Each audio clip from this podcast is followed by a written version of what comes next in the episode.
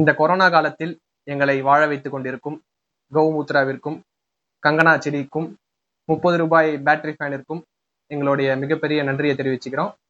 அதே மாதிரி first season second season ரெண்டு ரெண்டுத்துக்கும் சப்போர்ட் பண்ணி எங்களை இவ்வளோ ஆதரிச்சு இது வரைக்கும் எங்களை கூட்டிட்டு வந்து இருக்க ஆடியன்ஸ் கேட்குறவங்க எல்லாருக்குமே வந்து ரிவ்யூ கொடுத்தவங்க கெஸ்ட்டு எல்லாருக்குமே வந்து எங்களோட ஒரு மிகப்பெரிய நன்றியை தெரிவிச்சுக்கிறோம். ஏன்னா நாங்கள் வந்து இப்போ ஐநூறு ஸ்ட்ரீம்ஸை ரீச் பண்ணியிருக்கோம். இது வந்து எங்களை பொறுத்த வரைக்கும் அஞ்சு லட்சம் ஸ்ட்ரீம்ஸை ரீச் பண்ண மாதிரி வந்து நாங்க அதை கருதுறோம்.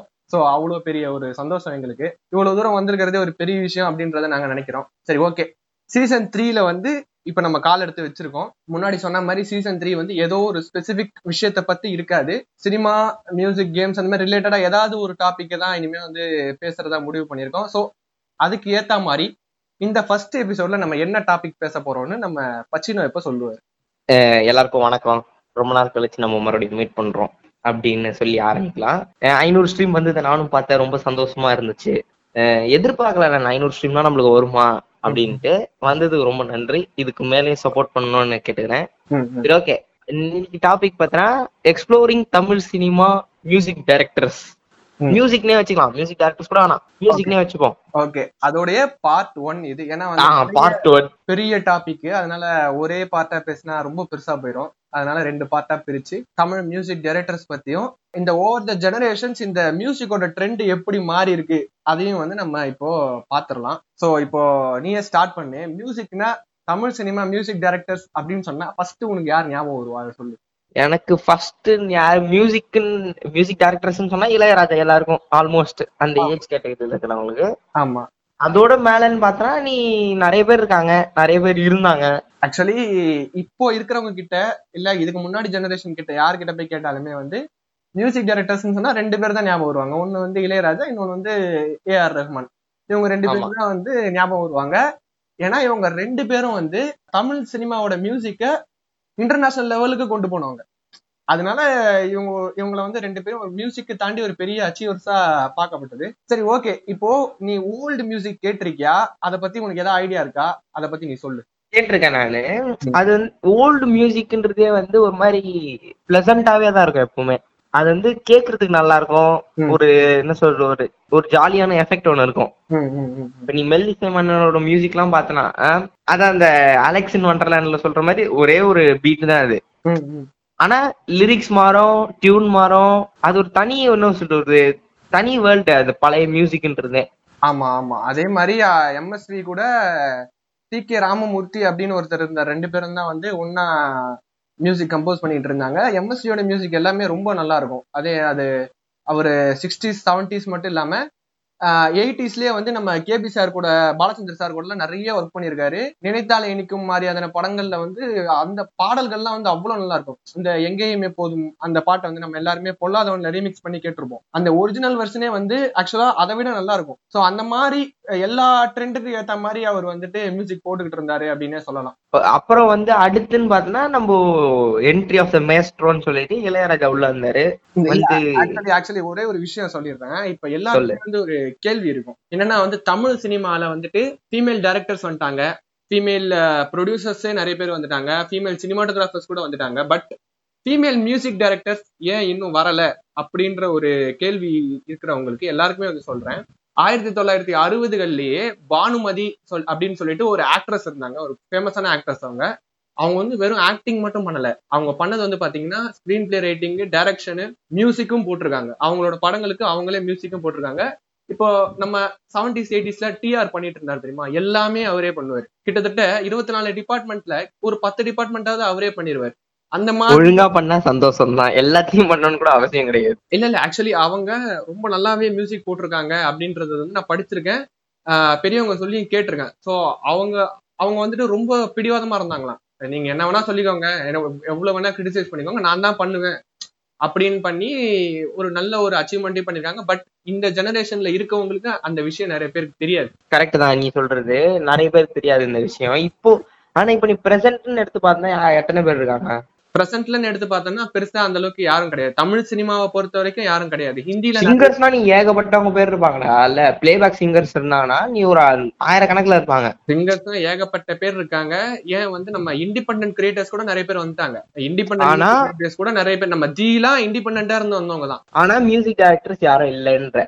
ஆமா. அதாவது மியூசிக் டைரக்டர்ஸ்னு யாரும் இல்ல. பட் இந்த மியூசிக் டைரக்டர்ஸோட க்ரூல கம்போஸ் பண்றவங்க நிறைய பேர் இருக்காங்க அப்படின்றதுதான் வந்து ஒரு மியூசிக் ஃபீல்டுல நிறைய பேர் இருக்காங்க. ஆனா அவங்க வந்து ஒரு அந்த மியூசிக் டைரக்டர் அப்படின்ற அந்த ஹையஸ்ட் பொசிஷனுக்கு வரல. அதே மாதிரி நம்ம மயஸ்ட்ரோவோட பொண்ணே வந்து மியூசிக் கம்போஸ் பண்ணிருக்காங்க ஒரு படத்துக்கு.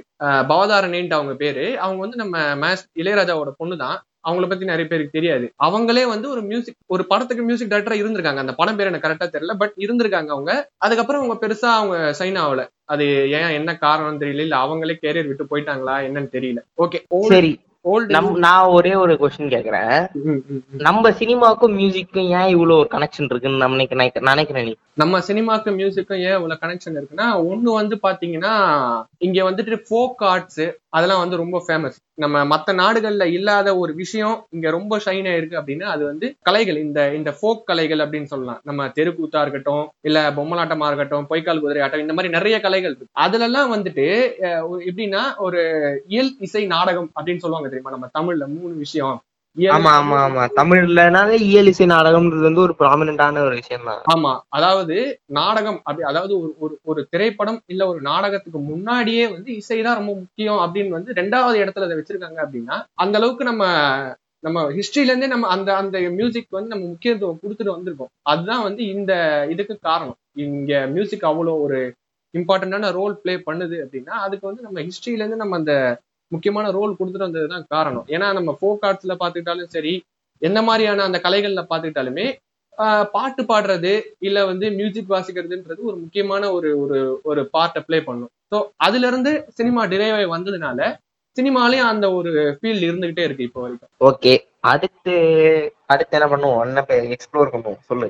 அடுத்துட்டு வந்து அடுத்து வந்து நம்ம அதான் நம்ம நிறைய பழைய மியூசிக் நான் வந்து ஓரளவுக்கு கேட்டிருக்கேன். இந்த எனக்கு ரொம்ப பிடித்த ஒரு பாடல் அப்படின்னா எனக்கு வந்து வந்த நாள் முதல் அப்படின்னு சொல்லிட்டு நம்ம சிவாஜி கணேசன் வந்து சைக்கிள்ல போயிட்டே ஒரு பாடல் ஒண்ணு பாடுவாங்க டி எம் சவுந்தரராஜன் பாடி இருப்பாரு எம்எஸ்வி தான். எம்எஸ்வியும் டி கே ராமமூர்த்தி மியூசிக் இருக்கு. அந்த பாட்டு வந்து பாத்தீங்கன்னா ஃபுல்லா விசில்லயே இருக்கும். டியூன் எல்லாமே. ஆமா கரெக்ட் கரெக்ட் கரெக்ட் கரெக்ட் எனக்கு ரொம்ப பிடிச்ச ஒரு பாட்டு அது. அந்த பாட்டோட லிரிக்ஸும் சரி சொல்ல வந்த மெசேஜும் சரி அந்த பாட்டோட டியூன் எல்லாமே எனக்கு ரொம்ப பிடிக்கும். ஸோ அதனால எம்எஸ்வியே வந்து எனக்கு ரொம்ப பிடிக்கும் அப்படின்னு சொல்லலாம். பட் நாங்க பெரும்பாலும் கேட்டதில்லை. இப்ப நம்ம எவ்வளவு இளையராஜா ஏஆர் ருமன் இந்த மாதிரி இவங்கள பத்தி எவ்வளவு தெரிஞ்சு வச்சிருக்கோமோ அந்த மாதிரி அவங்கள பத்தி அவ்வளவா தெரியாது அப்படின்னு சொல்லலாம்.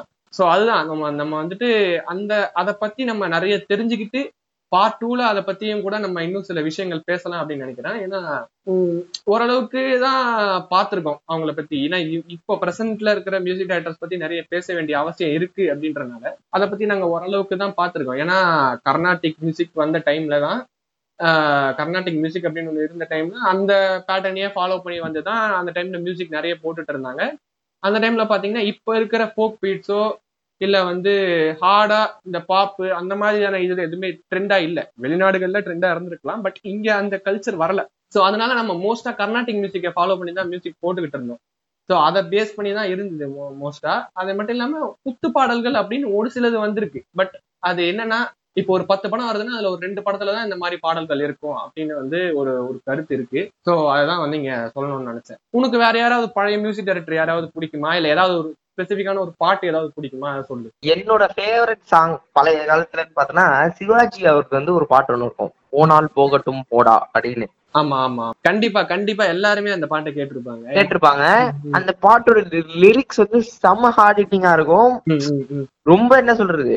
உண்மையா இருக்கும். நான் லைஃப பத்தின ஒரு பிரின்சிபல்ஸ் அந்த மாரல்ஸ் வந்து கரெக்டா இது இருக்கும். அதுல பாடியிருப்பாங்க. ம், ம். அதனால எனக்கு அது வந்து டிஎம்எஸ் அவர் பாட்டு தான். அந்த பாட்டு தான் எனக்கு ரொம்ப பிடிச்ச பாட்டு. அது மட்டும் இல்லாம பழைய பாட்டு எது ஆனா எடுத்தீங்க. வாழ்க்கைய பத்தி தத்துவங்கள் சொல்லியிருப்பாங்க. வாழ்க்கையோட நிதர்சனத்தை சொல்லியிருப்பாங்க. ஆமா ஆமா ஆமா இப்போ வர பாட்டு வந்து இப்போ உனக்கு லிரிக்ஸ் வந்து கரெக்டா இருக்கா இல்லையா? அது அது வேற விஷயம். ஆனா அந்த காலத்துல லிரிக்ஸ் வந்து ரொம்ப முக்கியத்துவம் கொடுத்தாங்க. அதை பேசுவோம் அதை பேசுவோம். அடுத்து வர இதுல பேசுவோம். ஓகே. பட் அதான் நீ சொன்ன மாதிரி பிலாசபி நிறைய பேசியிருப்பாங்க அந்த காலத்து பாடல்கள். ஆமா பிலாசபி கரெக்டா பேசியிருப்பாங்க. Okay okay. நம்ம வந்து இப்போ இளையராஜா அப்படின்ற ஒரு சகாப்தத்துக்குள்ள வருவோம். அன்னக்கிளி அப்படின்ற ஒரு படத்தின் மூலயமா இன்ட்ரடியூஸ் ஆனவர் தான் நம்ம இளையராஜா. ஸோ அவரை பத்தி நான் நிறைய ஃபேக்ட்ஸ் கேள்விப்பட்டிருப்பீங்க நிறைய விஷயம் தெரிஞ்சிருக்கும். ஸோ அவரு அவர் பண்ண அச்சீவ்மெண்ட்ஸ் இன்னைக்கு வந்து எத்தனை பேர் மியூசிக் ஃபீல்டுக்குள்ள வர்றதுக்கு அவர் காரணமா இருந்திருக்காரு அவரோட பாடல்கள்னால எத்தனை படங்கள் ஹிட் ஆயிருக்கு அப்படின்றது வந்து நம்ம கேள்விப்பட்டிருப்போம். ஏன்னா கரகாட்டக்காரன் ஒரு படம் வந்தது. என்ன? கரகாட்டக்காரன்ற படம் கிட்டத்தட்ட வந்து ஒரு ஒரு வருஷம் ஓடினதா சொல்றாங்க அந்த படம் அந்த படம் ஓடினதுக்கு முக்கியமான காரணங்கள் வந்து அந்த ஒரு வாழைப்பழ காமெடியும் இளையராஜாவுடைய பாடல்களும் தான் அப்படின்னு வந்து சொல்லி நான் கேள்விப்பட்டிருக்கேன். ஸோ அந்த அளவுக்கு அவரோட பாடல்கள் ஒரு படத்துக்கு அவ்வளோ ஒரு முக்கிய பங்கு வகிக்குது அப்படின்னு சொல்லலாம். நீ ஏதாவது சொல்றியா அவரை பத்தி? அவரை பத்தி ஒரு ஃபன் ஃபேக்ட்னா அவர் வந்து என்ன சொல்றது? Fun ஃபேக்ட்ன்றதோட first Indian to compose sym foreign symphony அது ஒரு இது இருக்கு அவர் ஆமா ஆமா. ஆக்சுவலி அது என்னன்னு நான் தெளிவா சொல்லிடுறேன். சொல்லு. அதாவது நம்ம இளையராஜா வந்து ராயல் ஃபிலார்மனிக் ஆர்கெஸ்ட்ரா அப்படின்னு சொல்லிட்டு லண்டனில் ஒரு ஆர்கெஸ்ட்ரா ஹவுஸ் இருக்குது அதில் ஒரு சிம்பனி சொந்தமாக எழுதி கண்டக்ட் பண்ண முதல் ஏஷியன் அப்படின்ற ஒரு பெருமை வந்து அவருக்கு இருக்குது என்னென்னா ஆசிய கண்டத்தில் இருக்க மியூசிக் டைரக்டர்ஸ்லேயே வந்து ஃபஸ்ட்டு ஃபஸ்ட்டு நம்ம இளையராஜா தான் வந்து அதை பண்ணியிருக்காரு அது மட்டும் இல்லாமல் வந்து பஞ்சமுகி அப்படின்னு சொல்லிட்டு ஒரு கர்நாடிக் ராகத்தை வந்து இவரே வந்து இன்ட்ரடியூஸ் பண்ணியிருக்காரு. இவரே புதுசாக கண்டுபிடிச்சி அதை வந்து நடைமுறைக்கு கொண்டு வந்திருக்காரு அப்படின்னு வந்து சொல்லியிருக்காங்க. அது மட்டும் இல்லாமல் இன்னொரு ஒரு ஸ்பெஷலான விஷயம் என்னென்னா பல படங்களுக்கு மொத்த ஆல்பத்தையே வந்து அரை நாளில் ஃபோர் ஹவர்ஸ் ஃபைவ் ஹவர்ஸில் இந்த மாதிரிலாம் முடிச்சு கொடுத்துருக்காரு. ஸோ இந்த மாதிரி ஏகப்பட்ட அச்சீவ்மெண்ட்ஸ் ஏகப்பட்ட ஸ்பெஷாலிட்டிஸ் இவரை பற்றி பேசணும்னா சொல்லிட்டே போகலாம் சாதாரண ஒரு கிராமத்துல இருந்து கிளம்பி வந்து மியூசிக் போட ஆரம்பிச்சவரு. கடைசியில அங்க வரைக்கும் போயிருக்காருன்னா அது அவரோட வளர்ச்சி. அவரோட எப்படி சொல்றது? அவரோட ரியல் லைஃப் ஆட்டிடியூட் நிறைய பேருக்கு பிடிக்காம இருக்கலாம். ஆமா ஆமா. அவர் ரொம்ப கட் அண்ட் ரைட்டா இருக்கலாம். இல்ல அவர் வந்து ஒரு பெரிய ஈகோ ஒரு ஈகோயிஸ்டிக்கா கூட இருக்கலாம். ஆனா அவரோட மியூசிக்க பொறுத்த வரைக்கும் அவர் அடிச்சுக்க ஆள் கிடையாது. ஆமா ஆமா நிறைய பேர் வந்து நான் ஒரு இதான் சொல்லுவாங்க நம்ம நார்மலா எப்படின்னா நான் தூங்குறதுக்கு வந்து பாட்டு கேட்டு தான் தூங்குவேன். அதுவும் இளையராஜா பாட்டு என்ன தூங்க வைக்கும் அப்படி இப்படின்னு சொல்லுவாங்க. ஆனா அதெல்லாம் உண்மைதான். நிறைய பேர் பசியில தூங்கும் போதோ இல்ல அவங்க கவலையில தூங்கும் போதோ அந்த பாட்டு தான் ஹெல்ப் பண்ணிருக்குன்றது ஒரு உண்மையான விஷயம். ஆமா அது மட்டும் இல்லாம நம்ம தியாகராஜன் குமார் ராஜா மிஷ்கின் இவங்க எல்லாம் வந்துட்டு நான் சினிமாக்கு வந்ததையே வந்து ராஜாவுடைய பாடல்கள் தான் காரணம் அப்படின்னே சொல்லியிருக்காங்க. அது நீ எப்படின்னு பாக்கலாம்னா அந்த காலத்துல வந்து டிவி அவ்வளவு பாப்புலர் கிடையாது கரெக்டா ஆமா ஆமா ஆமா. ரேடியோ தான். ரேடியோல வந்து அவன் அவங்க போடுற பாட்டு தான் நீ கேட்டாகணும். அப்ப போடுற பத்து பாட்டுல ஆறு ஏழு பாட்டு நீ இளையராஜா பாட்டு கேட்டு புடிச்சு போய் அதுக்கப்புறம் நீ கேட்க கேட்க கேட்க கேட்க நீ இன்ஸ்பயர் ஆயிருப்ப. ஆமா. உனக்கு ரொம்ப பிடிச்சு போயிருக்கும் பாட்டு கேட்ட மாதிரி விஷுவல்ஸ் கூட இமேஜின் பண்ணி அந்த மாதிரி கூட உங்களுக்கு அப்படி கூட அவங்க இது பண்ணிருக்கலாம். அவ்வளவு இன்ஸ்பயர் ஆயிருக்கலாம். ஆமா ஆமா ஆமா ஆமா. அதுதான் வந்துட்டு இளையராஜாவுடைய மகிமை. அதே மாதிரி இன்னொரு விஷயம் என்னன்னா ஒரு பிரபல ஹாலிவுட் ஒரு ஜேர்னல் வந்து ஒரு ஒரு லிஸ்ட் ஒன்னு போல் கிரியேட் பண்ணி ஒரு லிஸ்ட் எடுக்கிறாங்க. Hundred best movie tracks of all time உலகத்திலேயே எல்லா ட்ராக்ஸையும் சேர்த்து ஒரு லிஸ்ட் ஒன்று எடுக்கிறாங்க. அதுல வந்துட்டு நம்ம இளையராஜா கம்போஸ் பண்ண தளபதி படத்துல இருக்க ராக்கம்மா பாடல் வந்துட்டு நாலாவது இடத்த பிடிச்சிருக்கு. எவ்வளவு பெரிய விஷயம் இது? இது ரொம்ப பெரிய அந்த பாட்டே பாத்துனீங்க ஒரு பெர்ஃபெக்டான ஆறு மணில இருக்கும். லிரிக்ஸ் வரும் அந்த ஒரு டியூன் ஒன்னு வரும். ஆமா. அதுல என்ன சொல்றது அது வந்து என்ன சொல் ஒரு ஒரு வேவ் லென்த்தே கரெக்டா இருக்கும் அந்த பாட்டுல. ஆமா ஆமா ஆமா இந்த லிஸ்ட வந்து நம்ம இன்ஸ்டாகிராம் பேஜ்ல போடுறோம் பார்க்கணும்னு நினைக்கிறவங்க பாத்துக்கோங்க ஓகே கண்டிப்பா போட்டுடலாம். ஸோ அந்த ஒரு விஷயமும் இருக்கு. அதே மாதிரி இப்போ வரைக்குமே எனக்கு அதுதான் வந்து ஒரு ஆச்சரியமே. இப்போ வரைக்குமே கிட்டத்தட்ட தாரை தப்பட்டை தான் அவரோட ஆயிரமாவது படம். இப்போ வரைக்குமே அவர் போடுற மியூசிக் வந்து அவ்வளோ நல்லா இருக்கு. அவ அதே ஃபார்ம் அப்படியே மெயின்டைன் பண்ணிட்டு இருக்காரு அப்படின்றப்போ கிட்டத்தட்ட ஒரு எண்பது வயசு ஆக போகுதுன்னு நினைக்கிறேன் அவருக்கு. அதே ஃபார்ம் அப்படியே மெயின்டைன் பண்றாரு அப்படின்றதுதான் ஒரு பெரிய ஆச்சரியமா இருக்கு. ஃபார்ம்ன்றதோட டேலண்ட் நிறைய பேர் சொல்லுவாங்க பாத்தியா? எவ்வளவுதான் வந்து அப்ஸ் அண்ட் டவுன்ஸ் வந்தாலும் டேலண்ட் இருக்கிறவங்க வந்து எப்பவுமே கரெக்டா இது பண்ண பெர்ஃபார்ம் பண்ணுவாங்கன்றது. அவர் வந்து நீ அப்புறம் லேட் டூ தௌசண்ட்ஸ்ல எல்லாம் வந்து அவர் அதுக்கு முன்னாடி மியூசிக்கே நீ கேட்டிருக்க மாட்டேன். இளையராஜா மியூசிக் நைன்டிஸ்க்கு அப்புறமே வந்து ரொம்ப நின்று போச்சு. ஆமா ஆமா ஆமா. ஏன்னா மாடர்ன் மியூசிக் டைரக்டர்ஸ் வந்தாங்க அவங்களோட ட்ரெண்ட் வந்துச்சு. பயங்கரமா இதாச்சு. ஆனாலும் இன்னும் மியூசிக் போட்டுக்கிட்டு இப்ப கூட பாத்தீங்கன்னா நீ புதுசா ஒரு ஃபேமஸான வரப்போற படத்துக்கு கூட மியூசிக் போடுறாரு. அது வேற எந்த படமும் கிடையாது.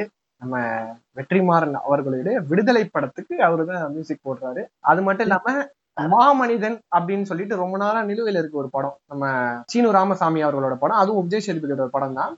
அதுல வந்து இளையராஜாவும் யுவன் சங்கர் ராஜாவும் சேர்ந்து மியூசிக் போடுறாங்க. ஒரு ஃபாதர் அண்ட் சன் டூவோவா ஆமா. ஒரு ஒரு சில்லறைய சதுர மூமெண்ட் அப்படின்னு சொல்லலாம். பாட்டு வந்த பிறகு தெரியும் மக்களுக்கு. ஆமா? ஒரு- பாட்டு ஒரு பாட்டு ரிலீஸ் ஆயிருக்கு. நல்லா தான் இருக்கு பாட்டு. நம்ம ராஜா சார் தான் பாடியிருக்காரு. ரொம்ப நல்லா இருக்கு பாட்டு. Okay Okay.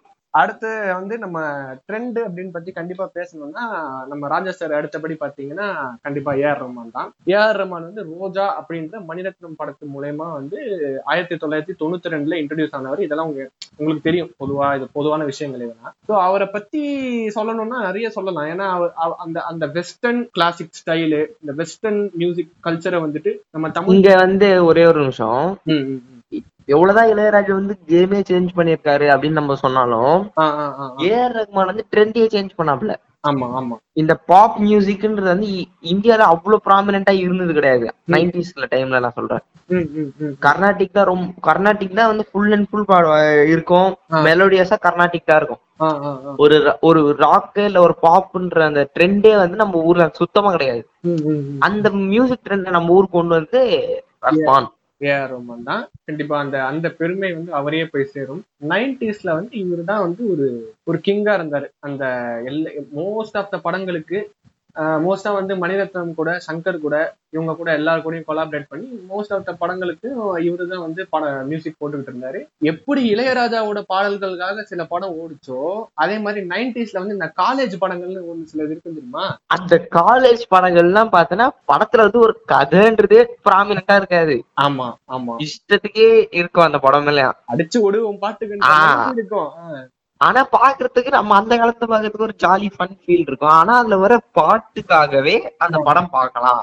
ஆமா. இந்த மாதிரி நிறைய படங்கள் இருக்கு. அந்த மாதிரி காதல் தேசம் சொல்லலாம். புன்னகை தேசம்னு ஒரு படம் இருக்கு. அந்த படம் சொல்லலாம். இந்த மாதிரி எக்கச்சக்கமான படங்கள். ஏஆர் ரஹ்மானோட பாடல்களுக்காக ஏ. ரஹ்மானோட இசைக்காக தான் வந்து அவ்வளவு ஃபேமஸ் ஆயிருக்கு. ஸோ அதே மாதிரி நம்ம எல்லாருக்குமே தெரியும் ஆஸ்கர் வின் பண்ணியிருக்காரு. ஸ்லம்டாக் மில்லியனியருக்காக ஆஸ்கர் வின் பண்ணியிருக்காரு. ஆஹ் ஜெய் ஹோ பாடல் வந்து கண்டிப்பா எனக்கு ரொம்ப பிடிக்கும் அந்த பாட்டு. அந்த பாடலுக்காக வின் பண்ணாரு. ஸோ இந்த மாதிரி நிறைய விஷயங்கள் இருக்கு. வேற ஏதாவது இருக்கா? ஏஆர் ரஹ்மான் பத்தி ஸ்பெஷலா நிறைய நம்ம மக்களுக்கு தெரிஞ்சதே சொல்லாத தவிர்த்து ஸ்பெஷலா ஏதாவது இருக்கா? அவர் வந்து Pele the birth of legend படத்துக்கு மியூசிக் போட்டிருக்காப்ல ஓஹோ. இது நிறைய பேருக்கு தெரியாது. நம்ம லெஜண்ட் பிரசிலியன் ஃபுட்பாலிங் லெஜண்ட் பீலேவோட படத்துக்கு அதாவது அது வந்து பயோகிராஃபி மாதிரி இருக்காது. அது கதை மாதிரி படம் மாதிரி இருக்கும். அந்த படத்துக்கு ஏஆர் ரஹ்மான் தான் மியூசிக் மியூசிக் நல்லா இருக்கும் படத்துக்கு ஏத்த மாதிரி பக்காவா இருக்கும். அதுல வந்து ஆக்சுவலா ஒரு சீன் ஒண்ணு வரும். பைசைக்கிள் கிடைக்கிற சீன். அந்த எலி அந்த சீனுக்கான எலிவேஷன் கரெக்டா இருக்கும் அந்த மியூசிக்ல ஆ, ஆ, ஆ. அவன் அந்த ஸ்லோ மோ ஷாட்ல தான் இருக்கும் அந்த சீனு. அப்போ வந்து மியூசிக் வந்து பெர்ஃபெக்டா இருக்கும் அந்த சீனுக்கு அப்புறம் வந்து ஒரே ஒரு சோகமான விஷயம் என்னன்னா அவர் ஏன் இப்ப ரொம்ப மோசமா மியூசிக் போடுறாருன்னு தெரியல அப்புறம் பிகில் எல்லாம் கேட்டுட்டு பிகில் ஆல்பம் எல்லாம் கேட்டுட்டு காதுல இருந்து ரத்தம் வராததுதான் மிச்சம். என்ன நீங்க பிகில் ஆல்பம் போய் குறை சொல்றீங்க? பெண்களுக்காக எவ்வளவு விஷயம் அதுல பேசியிருக்காங்க? எவ்வளவு எவ்வளவு வந்துட்டு அந்த அந்த சிங்க பெண்ணேன்னு பதிலா வேற ஏதாவது எந்த வார்த்தையா இருந்தாலும் அந்த பாட்டு ஓடி இருக்கு ஓடி இருக்காது. பெண்களை வச்சு ப்ரோமோட் பண்ண பாட்டுறா அது? நான் சொல்றேன்டா இப்போ. சிங்க ஆனேன்னு இருந்திருந்தா காரி துப்பி இருப்பானுங்க அது தெரிஞ்ச விஷயம். நம்ம சும்மி இல்லடா அத கூட நான் சொல்லு சொல்லு சொல்லு. நம்ம சும்மி வண்ண காவியங்கள் வந்து ஒரு அட்லி பத்தி ஒரு எபிசோடு பேசியிருப்பாங்க. அதுல சொன்னாங்க அது எந்த அளவுக்கு உண்மைன்னு தெரியல. பட் அவங்க சொன்னாங்க என்னன்னா நம்ம அட்லி அவர்கள் போயிட்டு அதான் எனக்கு இது ஓகே ஆனா இதோட ஃபயரா வேணும் அதுதானே? மூணு மடங்கு வெறித்தனமா கொடுங்க அப்படின்னாராம். கொடுத்துட்டாப்ல. இல்லடா எப்படின்னு நான் சொல்றேன்னா இப்ப நீ ஒரு ஏ ரகுமான் ஒரு ஆல்பம் ரிலீஸ் பண்றாருன்னா. அஞ்சு பாட்டு இருக்கு. இப்ப மாடர்ன்னா அஞ்சு பாட்டுல நாலு பாட்டு இருக்குன்னா நாலுல நாலு பாட்டுமே உன் மன- மனசுல நிக்கிற மாதிரி இருக்கும் பாட்டு. ஆமா. நீ கேட்க கேட்க உனக்கு ரொம்ப பிடிக்கிற மாதிரி ஒரு ஃபீல் கொடுக்கும். நிறைய பேர் சொல்லுவாங்க ஏ ரஹ்மான் பாட்டுலாம் கேட்க கேட்க தான் உங்களுக்கு ரொம்ப பிடிக்கும். இளையராஜா பாட்டு வந்து நீங்க ஃபர்ஸ்ட் டச்லயே உங்களுக்கு ரொம்ப பிடிச்சிரும். ஆனா ஏ ஆர் ரஹ்மான் பாட்டு வந்து ரசனையோட வெயிட் பண்ணி தான் கேட்கணும் அப்படின்னு தான் சொல்லுவாங்க. ஆக்சுவலி இது ஒரு ஒரு உண்மைதான் இது. ஒரு ரெண்டாயிரத்தி பதினஞ்சு வரைக்கும் அது ஒரு உண்மைதான். ஏன்னா அதுக்கப்புறம் நீ அது- அதுக்கப்புறம் வந்து இது சிசிவி விட்டுரு. சிசிவி கூட ஓரளவுக்கு நல்லா தான் இருக்கும். அதான் நான் இப்ப சொல்ல வந்தேன் கடைசியா வந்து சிசி ரொம்ப நல்லா இருந்தது ஒரு ஆல்பம்ல சிசிவில வந்து வேரியேஷன்ஸ் இருக்கும் பாத்திருக்கியா? ஒரு ஒரு கேரக்டருக்கான மியூசிக் இருக்கும். எப்படி சொல்றேன்னா இப்ப நீ அருண் விஜய் கேரக்டர் பார்த்தனா ஃபுல் அண்ட் மாடர்னா ஹிப் ஹாப் ரேப் அந்த மாதிரி ஒரு சவுண்ட் எஃபெக்ட் இடிஎம் யூஸ் பண்ணிருப்பாங்க. ஆமா. நீ அப்படியே சிம்பு சைடு வந்தனா ஒரு மெலோடியஸா ஒரு ரொமான்டிக்கா ஒரு பாட்டு இருக்கும். அந்த மாதிரி ஒரு நல்ல ஒரு ஒரு டீசென்டான ஆல்பம் ஆனா காற்று வெளியில ஒரு பாட்டு நல்லா இருக்கும்.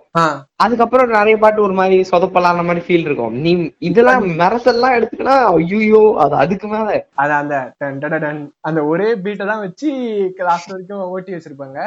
இன்னொரு விஷயம் என்னன்னா நிறைய பேர் சொல்றாங்க ஐ ஆல்பம் நல்லா இருந்தது ஐ நல்லா இருந்தது அப்படின்னு. எனக்கும் அந்த ஐ ஆல்பம் எனக்கு அந்த அளவுக்கு பிடிக்கல. உனக்கு ஹை பிடிச்சிருந்தா ஆல்பம் ஏன் தெரியுமா ஓடுச்சு? ஸ்ரீராம்னால ஓடுச்சு. அந்த ஒரு பாட்டுக்காகவே ஓட்டினானுங்கடா நான் உண்மையே சொல்றேன்டா. என்னோட நீ இருந்தாலும் ஒரு பாட்டு வருமே. அதுலதான் ஸ்ரீராமோட இன்ட்ரோன்னு நினைக்கிறேன் தமிழ் சினிமாக்கு okay okay. I am not wrong அந்த பாட்டுல வர வீடியோ சாங்கும் அந்த படத்துல வர ஆடியோக்காக தான் அந்த பாட்டுன அந்த ஒரே பாட்டுனால தான் இந்த ஆல்பமும் ஓடிச்சு அந்த படமும் கிட்டத்தட்ட ஓடிச்சிடான். இல்ல படம். ஓடுறதுக்கு காரணம் வந்து ட்ரெய்லர். அது அடுத்த விஷயம் ஏய் ட்ரெய்லர் ட்ரெய்லர் அது எப்படி சொல்றது? ட்ரெய்லர் வச்சு ஏமாத்திட்டாங்க நம்மள. மேனிப்புலேட் பண்ணிட்டாங்க அதை வச்சு அதை விடு. அந்த படத்துல நிறைய என்ன சொல்றது? எனக்கு நிறைய எனக்கு வந்து வேஸ்டட் எக்ஸ்பெக்டேஷன்ஸ்ன்ற மாதிரி தான் ஆயிடுச்சு. வேஸ்டட் எஃபர்ட்னே சொல்லலாம். அப்படின்னே சொல்லுவேன். ஓகே நம்ம மியூசிக் ஒரு ரொம்ப வேவ்ல மாறி போயிருக்காது. ஆமா, ஆமா சோ அதான். ஏ ஆர் ரகுமான பார்த்தனா அவர் பிஜிஎம்க்கு பேர் போன ஆள் கிடையாதுடா. ஆமா ஆமா. பேக்ரவுண்ட் மியூசிக் பேர் பண்ணா என் தலைவன். அடுத்து நான் அவரை சொல்லுவேன் இப்ப இப்ப அதுக்குதான் அங்க என்ட்ரி கொடுக்க வைக்கிறேன். ஆக்சுவலி நான் அதுக்கு முன்னாடி நான் வேற ஒருத்தரை பத்தி சொல்லணும். யாரு? யாரு? யாரு? நைன்டிஸ்ல வந்துட்டு நம்ம ரகுமான் ஒரு பக்கம் கலக் கலக்குன்னு கலக்கிட்டு இருந்தாருன்னா இன்னொரு பக்கம் எளிய மக்கள் சாதாரண மக்கள் மத்தியில ஒரு நல்ல ஒரு இடம் பிடிச்சவர் வந்து நம்ம தேவா. தேனிசை தென்றல் தேவா. அவர் வந்து வேற லெவல் அவர் பாட்டு வந்து டான்ஸ்க்காகவே பேர் போனது. ஆமா. ஏன்னா நம்ம என்னதான் வந்து அவர் மேல எவ்வளவு குற்றச்சாட்டுகள் வச்சாலும் அந்த பாஷா படத்துல வந்து டெர்மினேட்டர் ஜட்மெண்ட் டேயோட மியூசிக்கை திருடிட்டாரு. ஏன்னா நீ அந்த படத்துல அந்த ஒரு மியூசிக் வேணா அப்படி இருந்திருக்கலாம். பட் அந்த பாஷாக்கே வந்து கிட்டத்தட்ட ஒரு மூணு நாலு தீம் இருக்கும். அந்த தீம் எல்லாமே வந்து அதை தவிர்த்து மிச்சம் எல்லாமே நல்லா தான் இருக்கும். காப்பி அடிச்ச மாதிரி எதுவும் பெருசா இன்ஃபர்மேஷன் வரல. சோ அதுதான். தேவா இருந்தப்ப பாத்தீங்கன்னா நிறைய இப்போ இருக்கிறதுக்கும் தேவா காலத்துக்கும் நான் என்ன ஒரு வித்தியாசம் பாக்குறேன் அப்படின்னா அந்த கானா பாடல்கள் ஸ்டைல்ல தேவா இருந்தப்போ அந்த கானா பாடல்கள் ஸ்டைல்ல இப்ப எதுவுமே வரது கிடையாது. நீ நல்லா வித்தியாசத்தை பார்க்கலாம் காத்தடிக்குது காத்தடிக்குது பாட்டுக்கும் அந்த பாட்டு ஸ்டைல்ல இப்ப ஏதாவது ஒரு பாட்டு வருதான்னு யோசிச்சு பார்த்தீங்கன்னா எதுவுமே கிடையாது. இல்ல கரெக்ட் தான் நீ சொல்றது. இப்ப இருக்கிற ஸ்டைல் வேற. ஆமா ஆமா. சோ அந்த ஒரு அந்த ஒரு கானா ஸ்டைல் சூப்பரா இருந்துச்சு அந்த டைம்ல ஏன்னா எல்லாருமே நம்ம நம்ம விஜய் படத்துக்கும் சரி அஜித் படத்துக்கும் சரி பிரபுதேவாவோட டான்ஸுக்கு பாடல்களுக்கும் சரி எல்லா மாதிரியான பாடல்களுக்கும் அவர் வந்து அந்த அந்த கானா மீட்டரை வந்து கரெக்டாக மெயின்டைன் பண்ணிட்டு இருந்தாரு. அதே மாதிரி நிறைய நல்ல படங்களுக்கு நம்ம வசந்துடைய படங்கள் அந்த மாதிரி நிறைய பேரோட படங்களுக்கு நம்ம அகத்தியனோட படங்களுக்கு கூட நல்ல படங்களுக்கு நல்ல நிறைய மியூசிக் போட்டிருக்காரு. ஸோ அதுதான் அதுதான் வந்து சொல்லணும். இப்போ ரீசெண்டாக கூட கர்ணன் படத்துல மஞ்சானத்தி புராணம் பாட்டை பாடினது அவருக்கு ரொம்ப சூப்பரா பாடிஞ்சாரு கரெக்ட் தான். இவரு இவரோட மியூசிக் வந்து எப்படி சொல்றது? பாஷா தான் இவரோட மாசான ஆல்பம்னே சொல்லலாம். எல்லா பாட்டுமே ஹிட் எல்லா பாட்டுமே மனசுல நிக்கும். பாஷா அண்ணாமலை. அண்ணாமலையும் கூட ஒரு ஃபேமஸான ஆல்பம் ஆமா. ஓகேவா. இந்த டைம் இவங்க ரெண்டு பேர் சரி இவங்க ரெண்டு பேரும் விட்டுரு. நீ ஏஆர் ரகுமான் ஃபேனா இளையராஜா ஃபேனான்னு கேட்கும்போது அங்க ஒருத்தன் சொல்லுவான் நான் ஹாரிஸ் ஜெயராஜ் ஃபேன் அப்படின்ட்டு. ஹாரிஸ் ஜெயராஜ் ஆமா. இப்ப- வந்து எல்லாரும் கலாய்க்கிறானுங்க சிரிக்கிறானுங்க. ஆனா ஒரு காலத்துல என் தலைமை போடாத மியூசிக் ஸ்டைலே கிடையாதுயா ஆமா ஆமா. கண்டிப்பா கண்டிப்பா. ஏன்னா இப்ப வந்து அவர் வந்து கிறிஸ்டின் சாங்ஸ்ல இருந்து காப்பி அடிக்கிறாரு. இந்த மாதிரி இந்த இந்த இயேசுவுடைய பாடல்களை அப்படியே எடுத்து அப்படியே வரிஞ்சு கட்டுறாரு அப்படின்னு சொல்றாங்க. இவங்க யாரும் பழைய ஆல்பம் கேட்டிருக்க மாட்டாங்கன்னு தான் நான் நினைக்கிறேன். நீங்க வந்து ஒண்ணு இல்ல. உன்னாலே உன்னாலேன்னு ஒரு படம் இருக்கு. நம்ம அவர் பேர் என்ன? வினயோட படம். நம்ம நம்ம டைரக்டர் ஜீவா எடுத்த படம் இது ஜீவா எடுத்த படம். அந்த படத்துல வந்து கதை இருக்கோ இல்ல ஒரு இது ஆக்டிங் இது எது இருக்கோ அதெல்லாம் ஆ. அதுல இருக்கிற ஆல்பம் மட்டும் கேளு. அந்த ஜூன் போனாலும் ஒரு பாட்டு இருக்கும். ஆமா ஆமா. அந்த பாட்டை வந்து நான் வருஷ கணக்காக கேட்டுட்டு இருக்கேன் நான். நான் வந்து நான் ஒரு மூணு நாலு வயசுல இருந்து அதை கேட்டுக்கிட்டு இருக்கேன்டா அந்த- பாட்டை பத்தி நான் ஒரு விஷயம் சொல்லட்டுமா? சொல்லு. அந்த டைம்ல இருந்த சிங்கிங் காம்படிஷன் டான்சிங் காம்படிஷன் எது இருந்தாலுமே அந்த பாட்டு இல்லாம இருக்காதுடா. அதுதான்.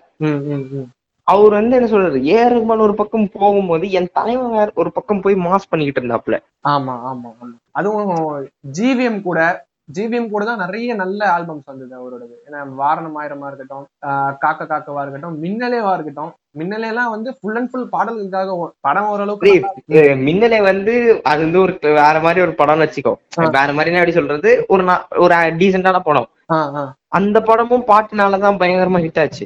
ஆமா ஆமா ஆமா ஆமா. அது வந்து அப்புறம் நீ நீ சொல்ற மாதிரி இந்த ஜிவிஎம் ஆரிஸ் காம்போ பார்த்தனா பயங்கரமான ஹிட் நீ இப்போ என்னை அறிந்தால் வரைக்குமே வந்துறேன். என்னை அறிந்தால கூட உனக்கு எந்த பாட்டு நல்லா இல்ல இல்ல செட் ஆகல உனக்கு? பிஜிஎம் கூட நல்லா தான் இருந்துச்சு. பாட்டு பிஜிஎமும் நல்லா தான் இருக்கும். ஆமா ஆமா. இன்னொரு காம்போ ஒண்ணு இருக்கு. ஹாரிஸ் ஜெயராஜ் சிங்கர் கார்த்திக்கோட காம்போ நீ உன்னாலே உன்னாலேவா இருக்கட்டும். அயன்ல கூட ஒரு பாட்டு வரும்டா. டக்குன்னு பேர் மறந்துச்சா ஃபர்ஸ்ட் பாட்டு வரும்டா அது. தமன்னாவும் சூர்யாவும் மீட் பண்ண பிறகு ஒரு பாட்டு வரும்டா. விழி மூடி யோசித்தால். அதுவும் அதுல வர ஒரு இதா இருக்கட்டும். இவங்க ரெண்டு பேரோட காம்போ பயங்கரமான காம்போவா இருந்துச்சு. ஆமா ஆமா. கண்டிப்பா கண்டிப்பா கண்டிப்பா. அப்புறம் அந்த டிக்ளைன் ஆஃப் என் தலை வந்து எங்க இருந்து ஆரம்பிச்சுன்னா டூ தௌசண்ட் சிக்ஸ்டீன் அந்த டைம்ல இருந்து ஆரம்பிச்சிருப்பான் துப்பாக்கி படம் வரைக்கும் பயங்கர ஃபார்ம் அதுக்கப்புறம் வந்து நடுவுல வந்து நிறைய ஃப்ரீக்வன்சி கம்மியாச்சு கம்மியான படங்களுக்கு தான் மியூசிக் போட ஆரம்பிச்சாரு. அது இல்லடா. நீ எந்த நீ எந்த மியூசிக் டைரக்டரோட டிக்ளைன் எடுத்துக்கோ அங்க வந்து ஒரு புதுசா ஒரு மூணு நாலு மியூசிக் டைரக்டர் வந்திருப்பான். டிக்ளைன்னா எப்படி சொல்றது? அவன் நல்லா மியூசிக் போடாம இருந்திருக்க மாட்டான். அவன் கம்மியா போட ஆரம்பிச்சிட்டு இருப்பான். ஆமா ஆமா ஆமா. ஆனா அங்க வந்து ஒரு மூணு நாலு மியூசிக் டைரக்டர்ஸ் புதுசா புதுசா வந்துட்டு இருப்பான் இல்ல இருந்தாலுமே வந்து அதை சொல்லிதான் ஆகணும். ரீசெண்ட் டைம்ஸ்ல அவரோட மியூசிக் நல்லா இல்ல. அந்த அளவுக்கு இல்ல காப்பான்லாம் கேட்டு நான் கதறிட்டேன்டா லிட்டரலா அதான் டெஸ்பாசிட்டோ தமிழ் ரீமிக்ஸ் பண்ணாப்ல இருக்காங்க அது கேட்கும் போது ஃபர்ஸ்ட் டைமே நான் கண்டுபிடிச்சிட்டேன்டா. ஒத்துக்கவே இல்லை அவனுமே. நான் சொல்றேன். நல்லா தெரிஞ்சுது. லூயிஸ் பான்சினா கண்டுபிடிச்சானா கன்ஃபார்ம் வந்து கேஸ் போட்டு துட்டு பார்த்துட்டு போவான். அதுதான். அநேகன்லாம் கூட சூப்பரா இருக்கும்டா. புரியல. அநேகன் அநேகன். ஆமா ஆமா ஆமா அநேகன் ஆல்பம் நல்லா இருக்கும் இந்த நீ சிங்கம் த்ரீ எடுத்துக்கோ. சிங்கம் த்ரீ நம்ம ஆரிஸ் தானே? ஆமா ஃபர்ஸ்ட் ரெண்டு பாட்டு டிஎஸ்பி டேவிஸ் ஸ்ரீ பிரசாத் அவர்கிட்ட கொடுத்துருந்தாங்க. மூணாவது பாட்டு ஒழுங்கா கொடுத்துருக்கான்ல கொடுத்துருக்கேன் அதை விட்டுட்டு சிங்கம் சிங்கம்னு ஒரு பிஜிஎம் போட்டு. நம்ம தேவஸ்ரீ பிரசாத் அங்க பண்ணுவாரு. ஒரு பாட்டை போட்டுட்டு அந்த பாட்டுல அவரோட பாட்டுல இருந்தே ரீக்ரியேட் பண்ணிக்கிட்டு இருப்பாரு. எது சிங்கம் டான்ஸ் இல்ல அவரு அவர் மியூசிக் போட்ட எல்லா படத்துக்குமே அந்த நீ அவரோட ஒரு பாட்டை கேட்டனா அவரோட இன்னொரு பாட்டு கூட அது ரிலேட் ஆகும். அந்த மெட்டு. அதுக்காக அவர் நல்ல மியூசிக் டைரக்டர் இல்லைன்னு நான் சொல்ல வரல. அவர் வந்து இதே இதே குற்றச்சாட்டு ஆரிஸ் மேலயும் இருக்கு. ஆமா ஆமா. இதே குற்றச்சாட்டு விஜய் ஆண்டனி மேலயும் இருக்கு. அது வந்து அவங்க மியூசிக் எல்லா மியூசிக் டைரக்டரும் அது பண்ணுவாங்கடா. அவங்க மியூசிக் அவங்களே ரீக்ரியேட் பண்றது. ஆமா ஆனா அதை நிறைய பண்ண கூடாது நிறைய பண்ண கூடாது அதுதான். ஏன்னா டிஎஸ்பியை பொறுத்த வரைக்கும் என்ன ஒரு இதுனா அவர் வந்து வேரியேஷன்ஸ் நிறைய காட்ட மாட்டார். ஒரே மாதிரி போட்டுக்கிட்டு இருப்பாரு. அது மட்டும் இல்லாம அவர் தமிழ் சினிமால ப்ராமினன்ட் கிடையாது. தெலுங்கு சினிமால ரொம்ப ப்ராமினன்ட் ஆமா. அதான் அவர் அவரை பொறுத்த வரைக்கும் பாத்தீங்கன்னா லவ் சாங்ஸ் எல்லாம் ஒரே மாதிரி இருக்கும். ஹீரோ இன்ட்ரோ சாங்ஸ் எல்லாம் ஒரே மாதிரி இருக்கும். இந்த மாதிரியான ஒரு இது இருந்துச்சு. விஜய் ஆண்டனி மேலயும் அதே தான் ஹீரோ இன்ட்ரோ சாங்ஸ் எல்லாம் ஒரே மாதிரி இருக்கும். இல்லடா விஜய் ஆண்டனி வந்து நீ ஆத்திச்சூடின்னு ஒரு பாட்டு வந்துச்சு. நான் அந்த பாட்டை பத்தி தான் சொல்ல வந்தேன். நானே சொல்லியிருக்கேன் சரி சொல்லு நீ சொல்லு. ஆசையை நான் கெடுக்கணும் சொல்லு இல்ல அந்த பாட்டு அந்த படம் பேர் கூட எனக்கு ஞாபகம் இல்லடா இன்னும். ஏதோ நம்பர்ஸ்ல வரும்டா வண்டி நம்பர் வண்டி நம்பர் தான் வண்டி நம்பர்ல வரும்டா. அந்த. படத்தை கூட ஞாபகம் இல்ல எனக்கு. கரெக்டா டூ தௌசண்ட் நான் வந்து அந்த பாட்டை எப்ப கேட்டேன்னா டூ தௌசண்ட் லெவன் டென்ல கேட்டேன்னு நினைக்கிறேன். அப்ப அந்த டைம்ல தான் ரிலீஸ் ஆச்சு. அது பாட்டுல ஃபுல்லா தமிழ்ல இருக்கும் சிங்கிளீஸ் மிக்ஸ் பண்ணிருப்பாங்க. சிங்கிளீஸ் வந்து ஸ்ரீலங்கன் லாங்குவேஜ் அதையும் இதையும் மிக்ஸ் பண்ணி ஒரு பாட்டு ஒண்ணு இருக்கும். அது ஒரு வித்தியாசமான ஒரு ரேப் அது. ஆமா ஆமா. கண்டிப்பா வந்து அது மட்டும் இல்லாம நான் இங்க ஒண்ணுன்னு சொல்லி ஆகணும். விஜய் ஆண்டனினாலதான் தமிழ் சினிமாக்குள்ள ரேப்ன்ற ஒரு ஒரு சின்ன பார்ட் வந்து மிக்ஸ் ஆச்சு. ராப் ரேப்பே கொண்டு வந்தாருன்னு நான் சொல்லல. அடித்தளம் நாட்டினவர். ஆஹ் அப்படின்னு சொல்லலாம் யோகி பீன் அவங்கலாம் வந்து இண்டிபெண்டா டூ தௌசண்ட்ஸ்ல போட்டுட்டு இருக்க டைம்ல மெயின் ஸ்ட்ரீம் மியூசிக் உள்ள ரேப்ன்ற ஒரு சின்ன பாட்டு தமிழ்ல பாட்டு ஓடிட்டு இருக்கான். திடீர்னு வேர்ஸ் மாறும் போது இங்க ரேப் போற நடுவுல. ஆமா ஆமா ஆமா. சரி அது அதுதான் வந்து அவரை பத்தி அந்த அந்த ஒரு பாடல் அந்த ஒரு பாடல் கேட்டாலே வந்து அவரோட மியூசிக் எப்படி அப்படின்றது புரிஞ்சிடும் ஏன்னா லிட்ரலி அந்த அந்த பாட்டு மாதிரி விஷுவலா கோரியோகிராஃப் பண்ணி அந்த மாதிரி ஒரு மியூசிக் டோன்ல நடுவுல வந்து பாத்தீங்கன்னா அந்த இந்த வாக்ஸ் மாதிரி பண்ணிருப்பாரு தெரியுமா? இந்த விஜய் ஆண்டனி பாட்டுலாம் புரியவே மாட்டேங்குது அப்படின்னு நடுவுல அந்த பாட்டுலயே ஒருத்தன் வந்து கேட்பான். என்ன? அந்த வாக்ஸே வந்து அவருதான் முதல் முதல்ல அந்த ஒரு பாட்டு ஒரு ஃபோர்த் வால் பிரேக்கிங் மாதிரி வச்சிருக்காப்ல பாட்டுக்குள்ளேயே. ஆமா பாட்டுக்குள்ளேயே வந்துட்டு அந்த படத்தோட சவுண்ட் ட்ராக் சிடியவே காமிச்சு இந்த பாட்டுல ஒண்ணுமே புரிய மாட்டேங்குது. என்னன்னு விஜய் ஆண்டனியை காமிப்பாங்க. கேளு மகனே கேளு வாய மூட்டு கேளு அப்படின்னு அந்த வாக்ஸ் அப்படின்ற ஒரு கான்செப்ட் பேசுறத வச்சு மியூசிக்கா கிரியேட் பண்ணுவாங்க தெரியுமா? அந்த கான்செப்ட் வந்து அவரு நிறையவே உள்ள கொண்டு வந்திருக்காரு. அந்த அட்ராட்ரா நாக்குமுக்க பாட்டு இந்த பாட்டு. அது அந்த பாட்டு ஹிட் ஆன மாதிரி வேற எந்த பாட்டுமே ஹிட் ஆகல அந்த ஒரு டூ தௌசண்ட் டென் வரைக்குமே நீ சொல்லலாம். ஆமா ஆமா ஆமா. கண்டிப்பா. பயங்கரமான ஹிட் சின்ன பையன் கூட பாடிக்கிட்டு உட்காந்து அந்த பாட்டு. தமிழ்நாட்டுல இருக்கிற பாதி. பாப்புலர் இருந்துச்சு ஆஹ் அது இல்லாம நிறைய பேர் சொன்னாங்கன்னா நாக்கு மூக்குன்றது ரெண்டு ஆர்கன் அது லிரிக்ஸ்ல எப்படி ஆட் ஒரு ரெண்டு கோரிலேட்டிங்கான வேர்ட்ஸ் எப்படி தூக்கி ஒரு லிரிக்ஸ் எழுத முடியும்ன்றது அங்க பார்க்கலாம் நீ. ஆமா ஆமா ஆமா. ஒரு ஒரு மே இட் டசன்ட் மேக் சென்ஸ்ன்றதுதான் அதோட மேட்ரி அவரோட பாடல்கள் எதுவுமே எதுவுமே டசன்ட் மேக் சென்ஸ் தான். வார்த்தைகளை பார்த்த வரைக்கும். ஒண்ணுமே புரியாது நம்மளுக்கு. அத அதுதான் அத- அவரே ஒத்துப்பாரு. இன்னொரு ஒரு அவரோட ஒரு இன்டர்வியூ நான் ஒண்ணு பார்த்திருக்கேன். அவர் வந்து சொல்லியிருக்காரு இந்த மாதிரி எனக்கு வந்துட்டு ஒரு ரெண்டு மூணு இன்ஸ்ட்ருமெண்ட்ஸை தவிர பெருசா வேற எதுவுமே வாசிக்க தெரியாது. ஈவன் எனக்கு கிட்டாரே ஒழுங்கா வாசிக்க தெரியாது. ஆனா நான் என் ஸ்டுடியோல வந்து சும்மா ஒரு ஷோகேஸ்க்காக நான் மாட்டி வச்சிருப்பேன். அப்படின்னு வந்து சொல்லிட்டு இன்னொரு உண்மையை ஒத்துக்கிற மனசு இருக்குல்ல? அதான் இன்னொரு ஒரு விஷயம் என்ன சொல்லியிருக்காருன்னா நான் ஏன் மியூசிக் டைரக்டரா இருக்கேன் அப்படின்னா எனக்கு வந்து அந்த ஒரு டீமை கிரியேட் பண்ணி அவங்க நான் நினைக்கிற டியூனை எனக்கு வர வைக்க தெரியும். எனக்கு மியூசிக் போட தெரிலனாலும் நான் அவங்ககிட்ட சொல்லி சொல்லி அதை வர வச்சிருவேன். எனக்கு ஒரு டியூனை மைண்ட்ல வர வைக்க தெரியும். அந்த மியூசிக்கை வந்து நான் ஒரு டீம் கிட்ட இருந்து கொண்டு வந்துருவேன் அப்படின்னு சொல்லியிருக்காரு. அதை ஒத்துக்கணுன்ற அவசியம் அவருக்கு இல்லவே இல்லை. அதை வந்து அவர் சொல்லி அவ்வளோ ஒரு நேர்மையா இருந்திருக்காரு அந்த மனுஷன் அப்படின்றதுக்காக அவரை நிறையவே பாராட்டணும். நீ நானோட ஆல்பம்லாம் கூட எடுத்துக்கூடா. நல்லா இருக்கும்டா. ஆமா ஆமா ஆமா. ஆக்டிங்கும் நல்லா இருக்கும் அந்த படத்துல. நான் நினைச்சேன். பைத்தியக்காரங்க எதுக்கு இவனுங்கன்னா அடிக்க வரானுங்க? சீரியஸா மியூசிக் டைரக்டர்ஸ் எதுக்கு நடிக்கணும்? ஒழுங்கா உங்க மியூசிக் போடுற வேலையை பாருங்கன்னா எல்லாருமே வச்சிருப்பாங்க நான் ஜிவி பிரகாஷ்க்கு முன்னாடி இல்ல முதல்ல இல்ல நான் சரி நீ சொல்லு நீ சொல்லு. வந்த போது எல்லாருமே நினைச்சாங்க? எதுக்கு நடிக்கலாம் வராங்க? அந்த படமே அண்டர் ரேட்டட் தானே நானு. ஆமா. நிறைய பேர் பாத்துருக்க மாட்டாங்க. அந்த படத்தை ஃபுல்லா பாத்துருக்க மாட்டாங்க. ஃபர்ஸ்ட் சீன் எல்லாம் பாப்பாங்க இவன் டாக்டரா இவன் பேர் சலீமா அப்படின்றதான் தெரிஞ்சு வச்சிருப்பாங்களே தவிர.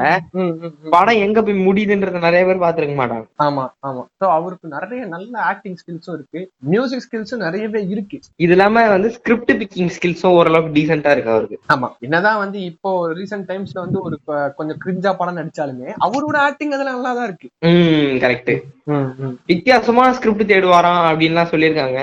ஓகே ஏன்னா எந்த அளவுக்கு? ப்ரொடக்ஷன் கம்பெனி வச்சிருக்காரு. ஆமா விஜயன் சலீம் ப்ரொடக்ஷன்ஸ் தானே அது? கரெக்டா தெரியல எனக்கு. விஜய் ஆண்டனி ப்ரொடக்ஷன்ஸ் தான் நினைக்கிறேன். தெரியல. கரெக்டா தெரியல. சரி ஓகே அடுத்தபடியா நம்ம பேச போறது வந்து நம்ம ஜிவி பிரகாஷ் அண்ணன். இவரும் வந்து என்ன சொல்றது? ஏஆர் ரஹ்மான் ஃபுட் ஸ்டெப்ஸ்ல வந்தவர் தான் இவரும். ஆமா. ஐ மீன் சொல்லு. எப்படி சொல்றது? ஃபாலோ பண்ணி வந்தவர் இன்ஸ்பயர் இன்ஸ்பயர் ஆகி அவங்க வழியில வந்தவர்னு சொல்றேன் நான். ஆமா ஆமா. கண்டிப்பா வந்துட்டு ஒரு முதல் படமே வந்து ஒரு கிரிட்டிக்கலி அக்ளைம்டு டைரக்டர் கூட ஒரு கிரிட்டிக்கலி அக்ளைம்டு படம் வெயில் படம் தான் அவரோட முதல் படம். அந்த படத்துக்காக மியூசிக் போடுறது அப்படின்றது வந்து ஒரு சாதாரணமான விஷயம் கிடையாது. ஆல்பம் வந்து அவ்வளோ சூப்பரா இருக்கும். அந்த படத்துல வந்து ரொம்ப பிரமாதமா இருக்கும். படமும் நான் சூப்பரா இருக்கும். அதே மாதிரி இந்த ஆல்பம் வந்து ரொம்ப பிரமாதமா இருக்கும். இந்த வெயிலோடு விளையாடி பாட்டு எல்லாருமே எல்லாருமே கேட்டிருப்பாங்க. அதே மாதிரி இன்னொரு லவ் சாங் வரும் எனக்கு. நான் லிரிக்ஸ் ஸ்டார்டிங் லைன் மறந்துட்டேன். ஸோ அந்த ரெண்டு பாடல்கள் ரொம்ப மனசுல நிற்கக்கூடிய பாடல்கள் ரொம்ப பிரமாதமா இருக்கும். அதுக்கப்புறம் வெற்றிமாறன் கூடயும் வந்து இவர் தான் நாலு படங்கள்ல கொலாபரேட் பண்ணியிருந்தாரு. வடச்சென்னை தவிர்த்து இப்ப வரப்போற விடுதலை தவிர்த்து மிச்ச நாலு படங்கள்லயுமே வந்து இவர் தான் கொலாபரேட் பண்ணியிருந்தாரு. ஸோ நாலு படங்கள்லயுமே சவுண்ட் ட்ராக் நல்லா இருக்கும் ஆடுகளம் ஓப்பனிங் ட்ரம்பெட் தீம்லாம் கேட்டு எனக்கு எப்பயுமே கூஸ் பம்ஸ் வரும். அந்த மாதிரி ஒரு ஒரு மியூசிக் டைரக்டர் மியூசிக்கே பண்ணியிருந்திருக்கலாம். ஏன் வந்து நடிக்க வந்தாரு அப்படின்னு தெரியல. பட் இருந்தாலும் நாச்சியார் படத்துல ஒரு டீசென்டான ஒரு பர்ஃபார்மன்ஸ் கொடுத்திருந்தாரு. இதெல்லாம் வந்து இருந்தா ஒரு ஒரு இது ஆசை இருந்தாலுமே ஒரு நல்ல டைரக்டர் கையில போனாதான் அவரால் நடிக்க முடியும். இல்ல இல்லடா இல்லடா. நான் முன்னாடி ஒன்னு சொல்றேன்னு பாதியில நிறுத்திட்டேன்ல அது வேற ஒண்ணும் கிடையாது. மியூசிக் நல்லா போடுறீங்க. மியூசிக் போட்டாமே போதும். நடிக்க வர வேண்டாம். இல்ல நடிக்க வர வேண்டாம் நம்ம யாரையும் இல்ல. ஏய் என்னடா நல்லா நல்லா நடிச்சா நல்லா நடிக்கிறேன்னு சொல்ல போறேன் நானு. நல்லா நடிக்கணும் நல்லா நடிக்கணும்னு சொல்ல முடியும் அதுக்கு. அதுதான் நான் எதுக்கு நான் ஃபேக்கா சொல்லக்கூடாதுல்ல? அதான் இப்போ விஜய் ஆண்டனி வந்தாரு. விஜய் ஆண்டனி வந்த போது எதுக்கு நடிக்க வரீங்க? நான் அதான் சொல்றேன் டீசென்டான ஆக்டர்ன்ற நான். ஆமா ஆமா. ஸ்கிரிப்ட் செலெக்ஷன் முதற்கு வந்து நீ பிலிமோகிராஃபி எடுத்துக்கூடா ஜிவி பிரகாஷ் ஃபர்ஸ்ட் படம் என்ன? டார்லிங் அந்த படத்துல என்ன ஆக்டிங் இருக்கு? ஒரு மாதிரி மூஞ்ச உருன்னு வச்சுட்டு சுத்த வேண்டியது அந்த படத்தோட கேரக்டர் அந்த இதே. படத்துல மட்டும் கருணாசும் போல நான் அந்த அளவுக்கு அந்த காமெடி கூட இருந்திருக்கு. ரெண்டு காமெடியன்ஸ் ஹீரோயின் வேற ரெண்டு காமெடியன்ஸ் போல வேற யாராவது போட்டிருந்தாங்கன்னா படம் கன்றாவே இருந்திருக்கும். ஆமா ஆமா ஆமா. அதுக்கு ஒரு கேர ஒரு ஒரு கதை ஒரு ஆர்க் ஒண்ணு வச்சு. சரி ஓகே அந்த படத்தை விட்டு. த்ரிஷா நயன் தர எடுத்துக்கோ. அதுல என்ன? நான் அந்த பா- படத்தை பார்த்து வெறுத்துட்டேன். அதாவது நீ படத்தை பத்தி சொல்லும்போது அந்த படத்தோட டைரக்டரை வந்து நீ வந்து கணக்குல டேன், அப்படியே ட்ரிபிள் ஏ பிஜிஎம் போகுது பின்னாடி. ட்ரிபிள் ஏ பிஜிஎம் பத்தி அடுத்து வருவோம். ஓகே. ஓகே சரி ஜிவி பிரகாஷ் பிலிமோகிராஃபியே ஒருவருடைய கேரியரை வந்து எப்படி நாசம் பண்றது? அப்படின்றத ஒரு இந்த ஒரு ஒரு புக்ல ஒரு புக் எழுது. ஒரு படத்தின் மூலம் கேரியரை நாசம் செய்து கொள்வது எப்படி? ஒரு புக் எழுது. எழுதுறேன். எழுதுனா என் தலைவன் தான் எழுதணும். ஆத்தர் ஆதிக் ரவிச்சந்திரன் சரியா அந்த படத்தை விட்டு திருஷாலன் நயன்தாரா. அதுக்கப்புறம் என்ன படம் வந்துச்சு? ஜிவி பிரகாஷ் குமார்து. அதுக்கப்புறம் எனக்கு இன்னொரு பேர் இருக்கு. நம்ம இவரெல்லாம் விஜய் வரதராஜன் நடிச்சிருந்தாரு அந்த படத்துல. அதுல சிரிப்பே வரல எனக்கு அந்த படம் பார்த்துட்டு மன்னிச்சுக்கோங்க. ஆக்சுவலி விஜய் வரதராஜன் நல்லா நடிச்சிருந்தாரு இது இது இதெல்லாம் சொன்னா நம்மள வந்து ரொம்ப சப்போர்ட் பண்றீங்க அப்படின்றாங்க ஆமா ஆமா ஆமா. சரி ஓகே அந்த படத்தை விட்டுரு எனக்கு இன்னொரு ப்ரூஸ்லின்னு ஒரு படம் வந்துச்சுடா.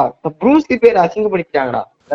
கில்மி பிரதர் கில்மி அதுல வந்து இவரு வேற நடிச்சிருப்பாருடா. அவர் பேர் கூட மறந்து போச்சா பல வேஷத்துல ஜோக்கர் வேஷத்துல எல்லாம் வந்து சுத்திக்கிட்டு இருப்போம் போல. முனிஷ்காந்த் ஆஹ் முனிஷ்காந்த் யாரு கூட்ட வந்து ஃபன் பண்ணிருப்பானுங்க ஆமா சரி முனிஷ்காந்த் ப்ரூஸ்லியே விட்டுருவோம். விட்டுரு. அது ஒரு அதுக்கப்புறம் என்ன படம் இருந்துச்சு? சிவப்பு மஞ்சள் பச்சையா? இல்ல அதுக்கு முன்னாடியே ஒரு ரெண்டு மூணு படங்கள் வந்தது.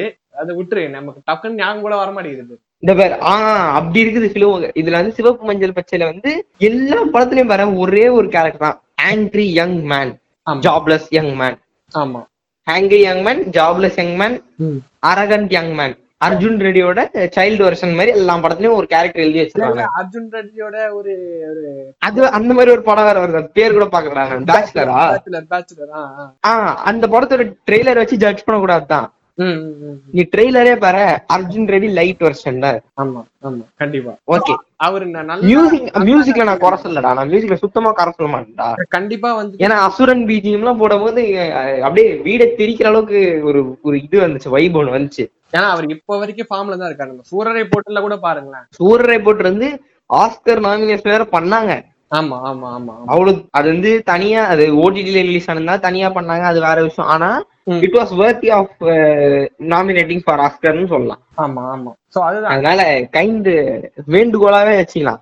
நடிச்சா நல்ல ஸ்கிரிப்ட் நல்ல நடிக்க கத்துக்கிட்டு வாங்க தப்பு கிடையாது. இல்ல நீ பாத்தீங்கன்னா நாச்சியார் படம் நீ பாத்தீங்கன்னா தெரிஞ்சது நல்லா தான் நடிச்சிருக்கு. ஒரு அதுலதான் வந்து அந்த ஆங்கிரி யங் மேன்ன்ற கேரக்டரை உடைச்சு இன்னசென்ட் யங் மேன் பயந்து போன young man fearful young man அப்படின்ற ஒரு கேரக்டரை காமிச்சிருப்பாங்க. அந்த கேரக்டர் வந்து நல்லா தான் பண்ணிருப்பாரு சோ அந்த மாதிரி ரோல்ஸ் அவர் எடுத்து பண்ணா நல்லா இருக்கும் நடிக்கவே வேண்டாம்னு சொல்லல. இந்த மாதிரி ரோல்ஸ் எடுத்து பண்ணுங்க. ஒரே கிளீஷேவா ஒரு கேப் எடுத்து ஆக்டிங் கிளாஸஸ் எல்லாம் போயிட்டு வர ஸ்கிரிப்ட் எல்லாத்தையும் நல்லா எது நல்லா இருக்கு. எதுல கதை நிறைய இருக்கு. எதுல நம்மளுக்கான கேரக்டர் இருக்குன்னு ஸ்கிரிப்ட் சூஸ் பண்ணா போதும். இதுல வந்து இப்ப நம்ம வந்து விஜய் ஆண்டனி ஜிவி பிரகாஷ் பேசும்போது இன்னொருத்தர் சைடுல நின்னுட்டு இருப்பாரு. யாரு? இப்போ பாதினா. அது அது அது நம்ம Part two. செகண்ட் செகண்ட் பார்ட்ல பேசுவோம். என்ன? ஃபர்ஸ்ட் பார்ட்ல பேசினா நம்ம என்ன சொல்றது. ரெண்டு ஹவர் பேச வேண்டியதா போயிடும் ட்ரோல் ஆயிடும் இது ஆமா ஆமா. ஓகே இப்போ வந்து ஜிவி பிரகாஷை பொறுத்த வரைக்கும் ஆமா கண்டிப்பா வந்து நிறைய படங்கள். பாலா கூடயே வந்து பரதேசி படத்துல வந்து மியூசிக் பிரமாதமா இருக்கும். அதே மாதிரி வெற்றிமாறன் கூடனா பொல்லாதவன் அந்த பல்சர் பைக் பிஜிஎம் ஆடுகளம்ல எல்லா பாடல்களும் நல்லா இருக்கும். அந்த போர்க்களம் பாட்டெல்லாம் வந்து இப்போ பயங்கர ஃபேமஸ் ஆயிட்டு இருக்கு. இப்போ திடீர்னு ரொம்ப ஃபாரினர்ஸ் எல்லாம் ரியாக்ட் பண்ணி பயங்கர ஃபேமஸ் ஆயிட்டு இருக்கு அந்த பாட்டு. இந்த ஃபாரினர்ஸ்களுக்கு புரியுதோ இல்லையோடா? இல்ல நம்ம actually அதை போய் பாக்குறதுக்கு ஒரு பத்து பேர் இருக்காங்க. ஒரு ஆயிரக்கணக்கான யங் கைஸ் இருக்கானுங்க. கிடையாது கிடையாது. அந்த போர்க்களம் சீரியஸா சொல்றேன்டா. இல்ல நான் ஒண்ணு அந்த போர்க்களம் பாட்டை விட்டுருக்கா. இந்த ஃபாரினர்ஸ் ரியாக்டிங் டு தமிழ் கண்டென்ட்னு ஒண்ணு போடுறானுங்க தெரியுமா. பாதி இது ஃபேக் ஒரு பத்து நிமிஷம் உனக்கு ஃபேக் ரியாக்ஷன் கொடுக்க வராதா? வாவ் ரொம்ப நல்லா இருக்கு இந்த சீன் அப்படின்னு சொல்லிட்டு விட்டுறலாம் நீ. எனக்கு என்னன்னா கர்ணன் ட்ரெய்லர் வந்து ஒரு ஃபாரினர் பார்த்து ரியாக்ட் பண்ணிருக்காப்ல நான் அந்த வீடியோ கூட பாக்கல நான் தமிழ்லயே பார்த்துட்டு வெளில வந்துட்டேன். அதுக்கு உள்ள போயிட்டு கமெண்ட்ஸ் மட்டும் பார்த்தேன் நான். கமெண்ட்ஸ்ல பார்த்தா வா அப்படின்னு தான் போட்டிருக்காரு. ஆனா அவருக்கு அதை அதோட பேக் ஸ்டோரி புரியுமான்றது தெரியல. அவரு போய் அப்புறமா சர்ச் பண்ணி பாக்குறது அது வேற. சீன் நல்லா இருக்கோ இல்லையோ அது நல்லா இருக்குன்னு சொல்லிட்டா போதுமே. அவ்வளவுதான். பயங்கரமான வியூவர்ஸ் வராங்கடா அவங்களுக்கு எல்லாம் ஃபாரினர்ஸ் ரியாக்டிங் டு தமிழ் கண்டென்ட்டுக்கு இல்ல அதுலயும் வந்துட்டு ஜெனியூனா பண்றவங்களும் இருக்காங்க. ஓகேவா ரெண்டு பக்கமும் இருக்கு. ஜெனியூனா பண்றவங்களும் இருக்காங்க. ஓவர் இல்ல ரெண்டு பக்கமும் இருக்கு. ஆனா இதுதான் மெஜாரிட்டி ஆமா ஓவர் ரியாக்ட் பண்றவங்களும் இருக்காங்க. ஓவர் ரியாக்ட் பண்றவங்க தான் மெஜாரிட்டி ஆமா. ஏன்னா இந்த போர்க்களம் பாட்டை பொறுத்தவரைக்கு போர்க்களம் பாட்டுக்கு இங்கிலீஷ் வெர்ஷன் ஒன்று இருக்கு. இங்கிலீஷ் வெர்ஷன் இருக்கு. வாரியர்னு ஒரு வெர்ஷன் இருக்கு. அது நல்லா இருக்கும்டா. ஆமா நல்லாவும் இருக்கு. ஈக்குவலி குட்டா இருக்கும். லிரிக்ஸோட அந்த கரெக்டா அந்த வார்த்தைகளை மேட்ச் பண்ணி தமிழ் லிரிக்ஸ் தமிழ் மெட்டோட கரெக்டா மேட்ச் பண்ணி பண்ணிருப்பாங்க. நல்லா இருக்கும். அதுக்கு தான் நிறைய பேர் ரியாக்ட் பண்ணாங்க. சோ அந்த ஒரு இதுதான் இங்க. அதே மாதிரி ஜிவி பிரகாஷோட மியூசிக்னா எக்கச்சக்கமா இருக்கு. நிறைய நல்ல பாடல்கள். லவ் பிஜிஎம் பொறுத்த வரைக்கும் அவர் சூப்பரா போடுவார். மயக்கம் என்ன பேக்ரவுண்ட் மியூசிக் பார்த்துருப்போம். மெலோடி பிஜிஎம் சூப்பரா இருக்கும். நம்ம ஒரு பயங்கரமான படத்தை மறந்துட்டோம் bro celebration of life Aayirathil Oruvan ஆஹ் கண்டிப்பா கண்டிப்பா. அந்த ஒரு பிஜிஎம்காகவே அந்த படத்தை தூக்கி பிடிக்கலாம். இல்ல ஆனா அதான் ஒரு சூப்பரான ஒரு நீங்க எந்த இப்ப தமிழ்ல வந்து ஒரு பார்ட்டி அப்படின்னு நீங்க எங்க போனாலுமே அந்த பிஜிஎம் போட்டு நல்லா டான்ஸ் ஆடலாம். சோ அந்த மாதிரி ஒரு பார்ட்டி ஃபேர்வெல் இந்த மாதிரி விஷயம் எதுக்குனாலும் யூஸ் பண்ணிக்கலாம். நீ ஜிவி பிரகாஷோட பிஜிஎம் எல்லாத்துலயுமே வந்து பாரு ஒரு மாதிரி ஒரு ஒரு ஃப்ளூட் டச் இருக்கும் அதே மாதிரி ஒரு ட்ரைபல் மியூசிக்கோட எஃபெக்ட் இருக்கும். அவரோட அவர் ஈஸியா ஐடென்டிஃபை பண்ணலாம். ஜிவி பிரகாஷோட கம்போஸ் பண்ண பாட்டு ஜிவி பிரகாஷ் கம்போஸ் பண்ண மியூசிக் அப்படின்னு ஒரு நிறைய இவங்கள வேற என்ன சொல்றது? நிறைய நிறைய மியூசிக் டேரக்டர்ஸ் வந்து பயங்கரமான ட்ரேட் மார்க்ஸ் இருக்கும். இப்ப நீ ஏஆர்லாம் எடுத்தனா அவர் வந்து ஒரு ஒரு வேற லெவல் இது யூஸ் பண்ணுவாங்கல்ல வெரைட்டி ஆஃப் இன்ஸ்ட்ருமெண்ட்ஸ் ஆஹ் வெரைட்டி ஆஃப் இன்ஸ்ட்ருமெண்ட்ஸ் இருக்கும். நீ இளையராஜா பார்த்தா ஒரு மெலோடிக்கான ஒரு ரிதம் ஒண்ணு இருக்கும் அதுல. ஆமா ஆமா ஆமா. அதே போல வந்து இவரு ஹாரிஸ் எல்லாம் பார்த்தா ஆக்கப்பலா யூஸ் பண்ணுவாப்ல. அந்த வாயிலேயே வந்து மியூசிக் சவுண்ட் எஃபெக்ட்ஸ் கொடுப்பாங்க. ஆமா ஆமா. அதே நிறைய பேர் நோட்டீஸே பண்ண மாட்டாங்க தமிழ் மியூசிக்கை பொறுத்த வரைக்கும். ஆமா அதே மாதிரி அவருடைய பாடல்கள்ல வந்துட்டு நிறைய பேரை வாய்ஸ் மாத்தி பாட வச்சு. அது வந்து இப்போ ஒர்க் அவுட் ஆகல அப்படின்னாலும் அந்த முன்னாடி பண்ண படங்களுக்கு அது நல்லா இருந்துச்சு. இப்போ அதை ஒழுங்கா எக்ஸிக்யூட் பண்ணா நல்லா இருக்கும் பட் முன்னாடி பண்ண பாடல் பாடல்கள் இந்த ஓம் ஓமஹாசியா பாடல்களுக்கு கூட நிறைய எவ்வளவு வாய்ஸ் மாத்தி பாடியிருப்பாங்க அப்படின்னு நீங்க நோட் பண்ணா தெரியும். ஆமா. அதனால ஜிவி ஜிவி வந்து இதெல்லாம் யூஸ் பண்றாருன்னு சொல்றேன். ஃப்ளூட் ஒரு ட்ரைபல் மியூசிக் தான் ஒரு ட்ரேட்மார்க் அப்படின்னு கூட சொல்லலாம். ஓகே அடுத்து நம்ம தலைவன். ஒரு கன்னியா தெரியும் தெரியும். இந்த மொமெண்ட்டுக்கு தான் வெயிட் பண்ணிருப்பேன்னு தெரியும். ஒரு நான் வந்து இங்க அவரை பத்தி சொல்லி ஆகணும். நம்ம யுவன் சங்கர் ராஜா அவர்கள். பிஜிஎம் கிங் அப்படின்னே வந்து நான் சொல்லுவேன் அவரை. அதை ப்ரூவ் பண்றதுக்கு நிறைய படங்கள் இருக்கு. எல்லாரும் மங்காத்தா சொல்லுவாங்க பில்லா சொல்லுவாங்க ட்ரிபிள் ஏ பிஜிஎம் சொல்லுவாங்க கோக்கி குமார் பிஜிஎம் சொல்லுவாங்க. இந்த மாதிரி நிறைய பெஸ்ட் அப்படின்னு எதை ரேங்க் பண்றது அப்படின்னு தெரியாத அளவுக்கு ஒரு கன்ஃபியூஷன் ஒரு கண்ணியா நான் பேச வேண்டியது நிறைய இருக்கு. அதுக்கு முன்னாடி நீ- சரி ஓகே நான் வந்து என்ன சொல்றேன்னா. அப்பா வந்து ஒரு பெரிய மியூசிக் டைரக்டர். ஆனா வந்து மோஸ்ட் ஆஃப் த டைம் வந்து பையன் உள்ள வரும்போது ரொம்ப மொக்கையா வந்துருவான். இல்லைன்னா வந்து அப்பா பேர்ல வாழ்ந்துருவான். ஆனா இங்கதான் என் தலைவன் வந்து டிஃபர் ஆவறாப்ல ஆமா. அவருக்குன்னு ஒரு பேரை வச்சு. யுவன் ஒய்எஸ்ஆர் யுவன் சங்கர் ராஜா அப்படின்ற ஒரு கெத்து ஒண்ணு இருக்கு. நீ யுவனோட பாட்டி நீ எந்த ஜானர் வேணா எடுத்துக்கோ. என்ன சொல்றது? ரொமான்ஸ்ல ரொமான்ஸ் பிரேக்கப்புக்கும் பாட்டு இருக்கு. ரொமான்ஸ் நல்லா ஓடினாலும் ஒரு பாட்டு இருக்கு. ஆமா. ஒரு பிஜிஎம் ஒரு ஒரு சீக்வன்ஸ் எலிவேட் பண்றதுக்கும் மியூசிக் இருக்கு. அதே போல வந்து நீ எப்படி சொல்ற ஒரு ஒரு நார்மலான ஒரு சீக்வன்ஸ் போகுது இல்ல ஒரு ஒரு ஆக்ஷன் சீக்வன்ஸே போதான் அதுக்கு பின்னாடி வர்றதுக்கும் ஒரு மியூசிக் ஒரு ஒரு ட்ராக் ஒண்ணு இருக்கோ அதுக்கு ஒரு மியூசிக் ரெடி பண்றாருல. பல ஜானரை வந்து கையாளுறப்பல இவர் வந்து ஃபேமஸா ரொம்ப ரொம்ப இப்போ கேக்குற பாட்டு வந்து பையால நிறைய பாட்டு வரும். ஆமா ஆமா. கண்டிப்பா. பையா படத்தோட பாடல்கள் நிறைய இருக்கு. பையா அதே கோவா. கோவா அப்புறம் வந்து வெங்கட் பிரபு யுவன் சங்கர் ராஜா காம்போ கூட பயங்கரமான காம்போ தான். ஆமா கண்டிப்பா என்னதான் மொக்கையா ஓடின பிரியாணி கூட நீ எடுத்துக்கோ ம். அதுல நல்ல மியூசிக் தான் இருக்கும். என்னதான் வந்துட்டு ஒரே ஃபேமிலி அப்படின்றத தாண்டி ஒரு மியூசிக்கா வரும்போது நல்லா வருது இல்ல? ஒரே ஃபேமிலிக்குள்ள வச்சுக்கிட்டு நல்லா பண்ணாம இருந்தா நம்ம கேள்வி கேட்கலாம். ஒரே ஃபேமிலியில நான் மியூசிக்கா வரும்போது நல்லா தான் வருது. அப்போ வந்துட்டு அது ஒரு நல்ல விஷயம். நீ வந்து இப்போ அவரை பத்தி இன்னொரு விஷயம் சொல்லணும் அப்படின்னா கிரிட்டிக்கலி அக்ளைம்டு டேரக்டர்ஸ்னு எடுத்துக்கோங்க. நம்ம அமீர் சுல்தான் பாலா அப்புறம் வந்துட்டு ராம் அப்புறம் வந்துட்டு தியாகராஜன் குமார் ராஜா வெங்கட் பிரபு இந்த மாதிரி எத்தனையோ டைரக்டர்ஸ் வந்துட்டு கான்ஸ்டன்டா யுவன் சங்கர் ராஜாவை தான் அப்ரோச் பண்றாங்க. நீ வந்து பர்த்திவீரன் எடுத்துக்கோ அல்லது மௌனம் பேசியதை எடுத்துக்கோ இல்ல ஆதி பகவான் எடுத்துக்கோ ராம் எடுத்துக்கோ. ராம் தரமணி வரைக்குமே வாடா. இல்ல இல்ல நான் வந்து ராம் படங்களை சொல்ல ராம்ன்ற படத்தை சொல்றேன். அமீரோட படம். நீ சொல்றல இப்போ கிரிட்டிக்கலி அக்ளைம்டு பாலா படத்துல இருந்து நீ இப்படி வரல. ஆமா ஆமா. நீ தரமணி கூட எடுத்துக்கோன்னு சொல்றேன். தரமணிய பேரன்பே எடுத்துக்கோ. ஆ. பேரன்பே யுவன் சங்கர் ராஜா தான். ராமோட நாலு படங்களுக்கும் யுவன் சங்கர் ராஜா தான். அதே மாதிரி அமீரோட நாலு படங்களுக்கும் யுவன் சங்கர் ராஜா தான். பாலாவோட ஒரு ரெண்டு மூணு படங்களுக்கு யுவன் சங்கர் ராஜா தான். தியாகராஜன் குமார் ராஜாவோட ரெண்டு படத்துக்கும் யுவன் சங்கர் ராஜா தான். அதே அதாவது நம்ம சூப்பர் டீலக்ஸோட ஆல்பம் நீங்க எடுத்து பாத்தீங்கன்னாலே உங்களுக்கு தெரியும். இந்த ஆரண்ய காண்டமும் சூப்பரா இருக்கும். ஆனா சூப்பர் டீலக்ஸ் அதுக்கு மேல ஒரு படிடா? ம். ஏன்னா எனக்கு வந்து நான் சூப்பர் டிலக்ஸோட ஆரண்ய காண்டம் தான் பிடிக்கும். இன்னொரு ஒரு விஷயம் வந்து பாத்தீங்கன்னா ரெண்டாயிரத்தி ஒண்ணுல பாலாவுடைய நந்தா படத்தோட மியூசிக் டைரக்டர் வந்து யுவன் சங்கர் ராஜா தான். ஆனா அந்த படத்துடைய பாடல்களை கேட்டுட்டு அந்த டைம்ல இருந்தவங்க என்ன நினைச்சிட்டாங்க அப்படின்னா இது வந்து இளையராஜா கம்போஸ் பண்ண இவர் வந்து வெறும் பேர் மட்டும் போட்டுட்டாருன்னு நினைச்சு சொன்னானுங்க. கிடையாது, கிடையாது பேரை பார்த்ததுக்கு அப்புறம் தான் உங்களுக்கு தெரிஞ்சிருக்கு. படத்துல பேரை பார்த்ததுக்கு அப்புறம் தான் தெரிஞ்சிருக்கு. படத்துக்கு முன்னாடி அந்த டைம்ல ரேடியோல பாட்டு போடுவாங்க. ஆமா ஆமா. இது வந்து இந்த படத்துல இருந்து வருது அப்படின்னு சொல்லிட்டு போடுவாங்க. அந்த டைம்ல மென்ஷன் பண்ண மாட்டாங்கன்னு நினைக்கிறேன். சோ அதை கேட்டுட்டு எல்லாம் என்ன நினைச்சிட்டாங்க? இளையராஜா கம்போஸ் பண்ண பாடல்கள் எல்லாமே. இந்த முன்பணியா முதல் மழையா பாட்டெல்லாம் கேட்டுட்டு இளையராஜா கம்போஸ் பண்ண பாடல்கள் அப்படின்னு நினைச்சிட்டாங்க. ஆனா படத்துல போய் பார்த்ததுக்கு அப்புறம் தான் தெரிஞ்சது. அது வந்து யுவன் சங்கர் ராஜாவோட ஒர்க் அப்படின்னு எனக்கு வந்து அவரோட ஃபேவரட்னா கண்டிப்பா நந்தாவோட ஆல்பம் சொல்லுவேன். அப்புறம் வந்துட்டு ஆரண்ய காண்டமோட ஆல்பம் சொல்லுவேன். அப்புறம் வந்துட்டு கட்டுறது தமிழோட ஆல்பம் சொல்லுவேன். இந்த மாதிரி நிறைய இருக்கு. மங்காத்தாவோட ஆல்பம் சொல்லுவேன். இந்த மாதிரி மங்காத்தால நீ மங்காத்தால வந்து ஒரு ஒரு பிஜிஎம் வரும் தெரியுமா? ஆமா மெயின் பீச் ம். அதுல வந்து ஒரு ரீமிக்ஸ் கூட ஒண்ணு வரும் பாத்திருக்கியா ஆமா ஆமா. எல்லாமே நல்லா இருக்கும் அந்த பாட்டுல அந்த படத்துல. அது வந்து ஒரு என்ஜாய் என்ஜாய் பண்ற நீ யுவன் சங்கர் ராஜா நம்ம அப்படின்னா வெங்கட் பிரபுவோட காம்போ எடுத்தோம்னா ஃபுல்லா என்ஜாய்மெண்டா இருக்கிற பாட்டு தான் இருக்கும். ஆமா நிறைய பாடல்கள் வந்து நம்ம நீ கோவா விட்டு கோவா வந்து ஒரு சோகமான ஒரு இதுல இருக்கும். கோவாலயே ஒரு பாட்டு இருக்கு ஆமா. இருக்கு. ஆனா மெஜாரிட்டி அதுல சோகமா இருக்கும். நீ மங்காத்தாவை எடுத்துக்கோ. பிரியாணி எடுத்துக்கோ. பிரியாணில வந்து ஒரு பா ஒரு ஒரு பார்ட்டி பாட்டு ஒண்ணு வரும் பாத்தியா? கார்த்தி ஆடுவாப்ல நான் பாட்டு. ஆஹ் அதெல்லாம் வந்து ஆல்மோஸ்ட் எல்லா பார்ட்டிலயும் அதை போட்டு ஆடுவானுங்க. அதனால அடுத்து வந்து நான் ஒரு இங்க ஒரு ஆனரபிள் மென்ஷன் சர்வம்னு ஒரு படம் இருக்கு. ஆமா. கேள்விப்பட்டிருக்கியா? அந்த படம் வந்து இவ்வளவு பேருக்கு தெரிஞ்சிருக்கு அப்படின்றது. இல்ல எனக்கே வந்து நான் வந்து அந்த படத்துல இருக்கிற பாட்டு எல்லாம் கேட்டுட்டு இருக்கேன். இது என்னதானா படம் இதுன்னு போய் சர்ச் பண்ணி பார்க்கும்போது தான் தெரியுது இது ஆர்யா த்ரிஷா நடிச்ச படம் ஆமா ஆமா. அது அந்த படத்துல வர விஷுவல்ஸ் ஒரு மாதிரி இருக்கும். கார்ல ட்ரக்ல வந்து இடிக்கும் அந்த பாட்டுல. சிறகு சிறகுகள்ல நீதானே அப்படின்ற ஒரு பாட்டு. அதுவும் நல்லா இருக்கும் சிறகுகளும் நல்லா இருக்கும் அந்த படத்திலேயே. எல்லா பாட்டும் அந்த படத்துல எல்லா பாட்டும் நல்லா இருக்கும் அதுதான் ஆல்பம் ஹிட் அப்படின்னு சொல்லலாம்.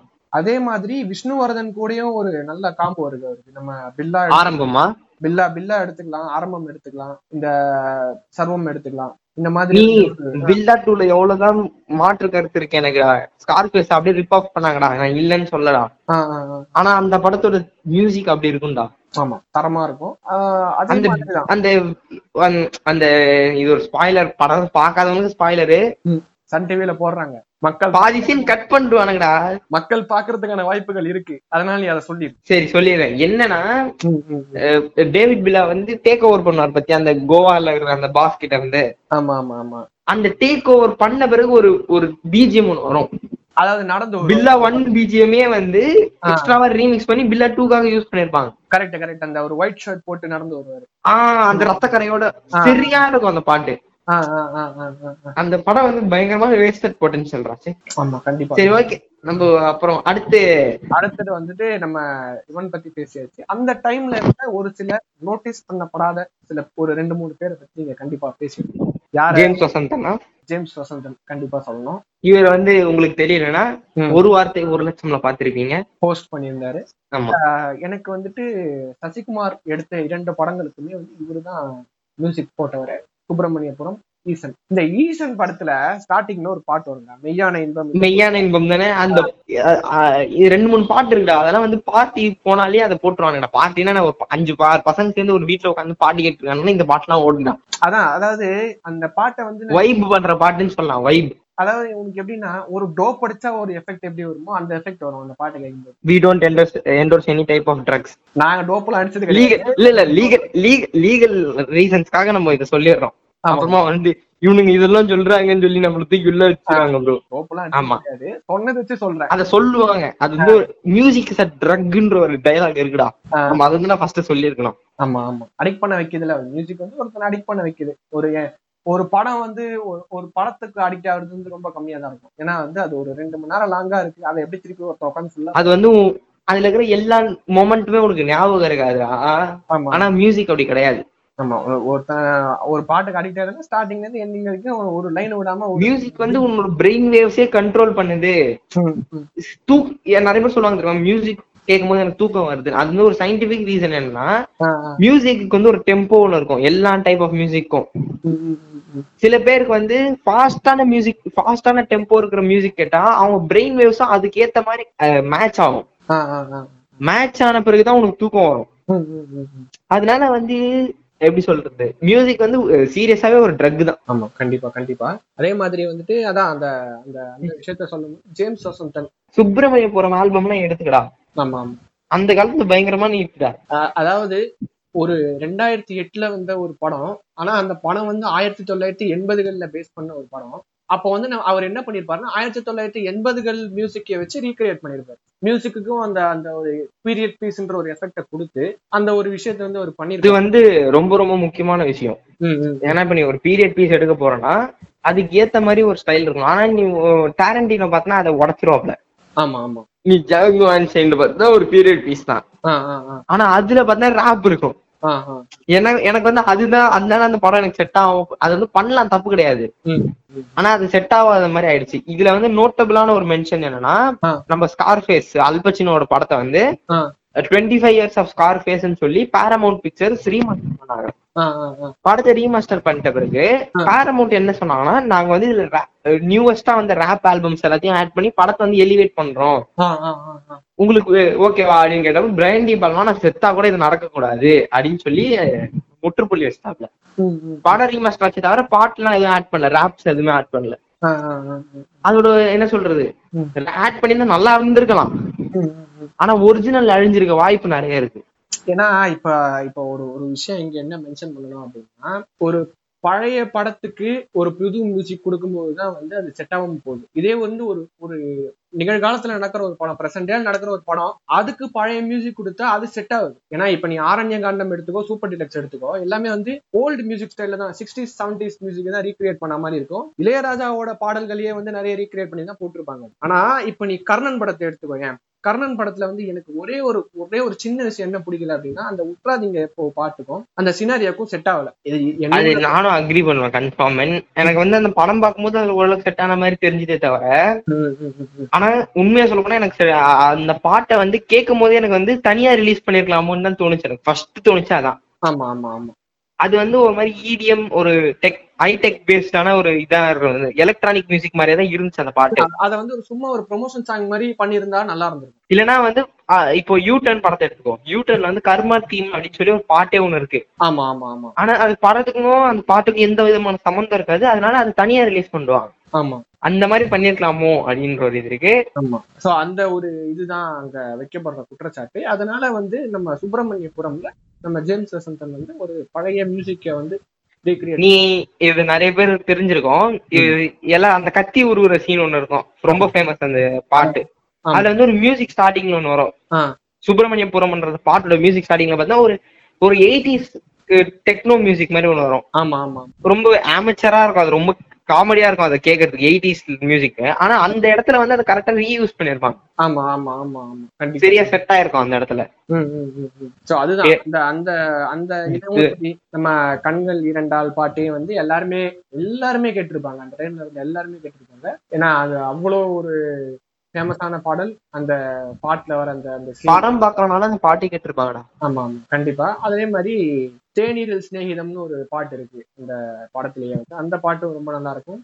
காதல் சிலுவைன்னு ஒரு பாட்டு இருக்கு. அந்த பாட்டும் ரொம்ப நல்லா இருக்கும். சுப்பிரமணியம் லவ் தீம் சுப்பிரமணியபுரம் ஆல்பமே சூப்பரா இருக்கும். அதே மாதிரி சொல்லி முடிங்க. அதை விட்டுட்டு ஒரு ஒரு பாட்டா எடுன்னு சொல்லிட்டு இருக்கீங்க. என்ன நீங்க? மென்ஷன் பண்றேன்.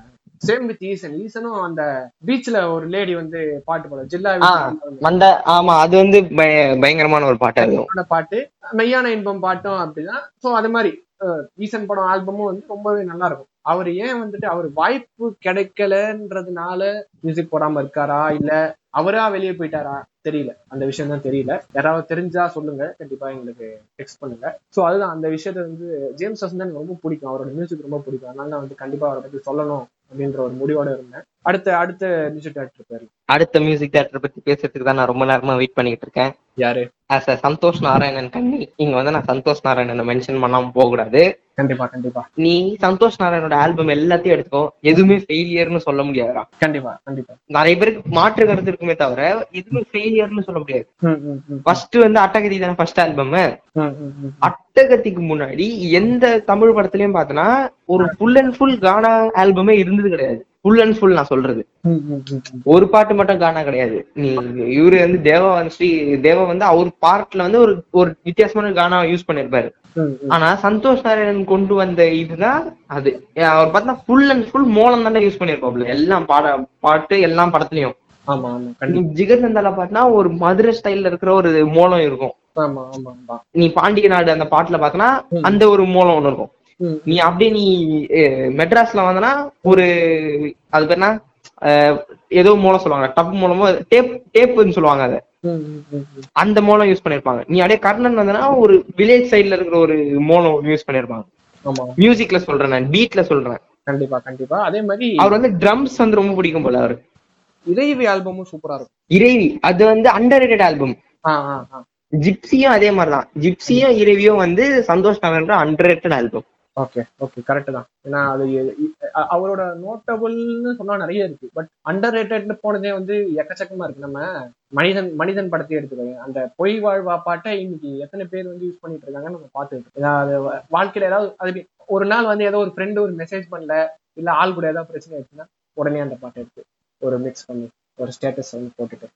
அப்புறம் வந்து ஃப்ரெண்ட்ஸ் எல்லாம் கேட்கும்போது ப்ரோ என்னாச்சு ப்ரோ அப்படின்னு கேட்டது இல்லடா டிப்ரெஷன்டா சாவ போறேன்டா. இப்படின்னு லூஸ்தரமா பேசிட்டு இருப்பானுங்க. என்ன? அந்த அதுக்கு கூட அந்த ஒரு பாட்டு வந்துட்டு அந்த சுச்சுவேஷனுக்கு செட் ஆகிற மாதிரி இருக்கும். ஸோ அதுதான் அந்த ம- சந்தோஷ் நாராயணன் அப்படின்ற பொறுத்த வரைக்கும் அவருக்கு வந்து ரெண்டு சைடு இருக்கு. ஒன்னு வந்து ஒரு விஜய் ஆண்டனி மாதிரியான சைடு லிரிக்ஸே புரியாது. ஆனா பாட்டு சூப்பரா இருக்கும். அதுக்கு வந்து நம்ம ரக்கிட்ட ரக்கிட்ட பாட்டு சொல்லலாம். லிரிக்ஸும் சூப்பரா இருக்கும் பாட்டும் சூப்பரா இருக்கும்னா கர்ணன் படத்துல எல்லா பாட்டுமே சொல்லலாம். நம்ம அதே மாதிரி சூது கவும்ல இருக்க பாடல்கள். ஏன்? காதலும் கடந்து போகும் ஆல்பமே அண்டர் தான். அது- எனக்கு ரொம்ப பிடிச்ச ஆல்பம் அது. பயங்கரமான அந்த படமே ஒரு அண்டர் ரேட்டடான படம். ஆமா.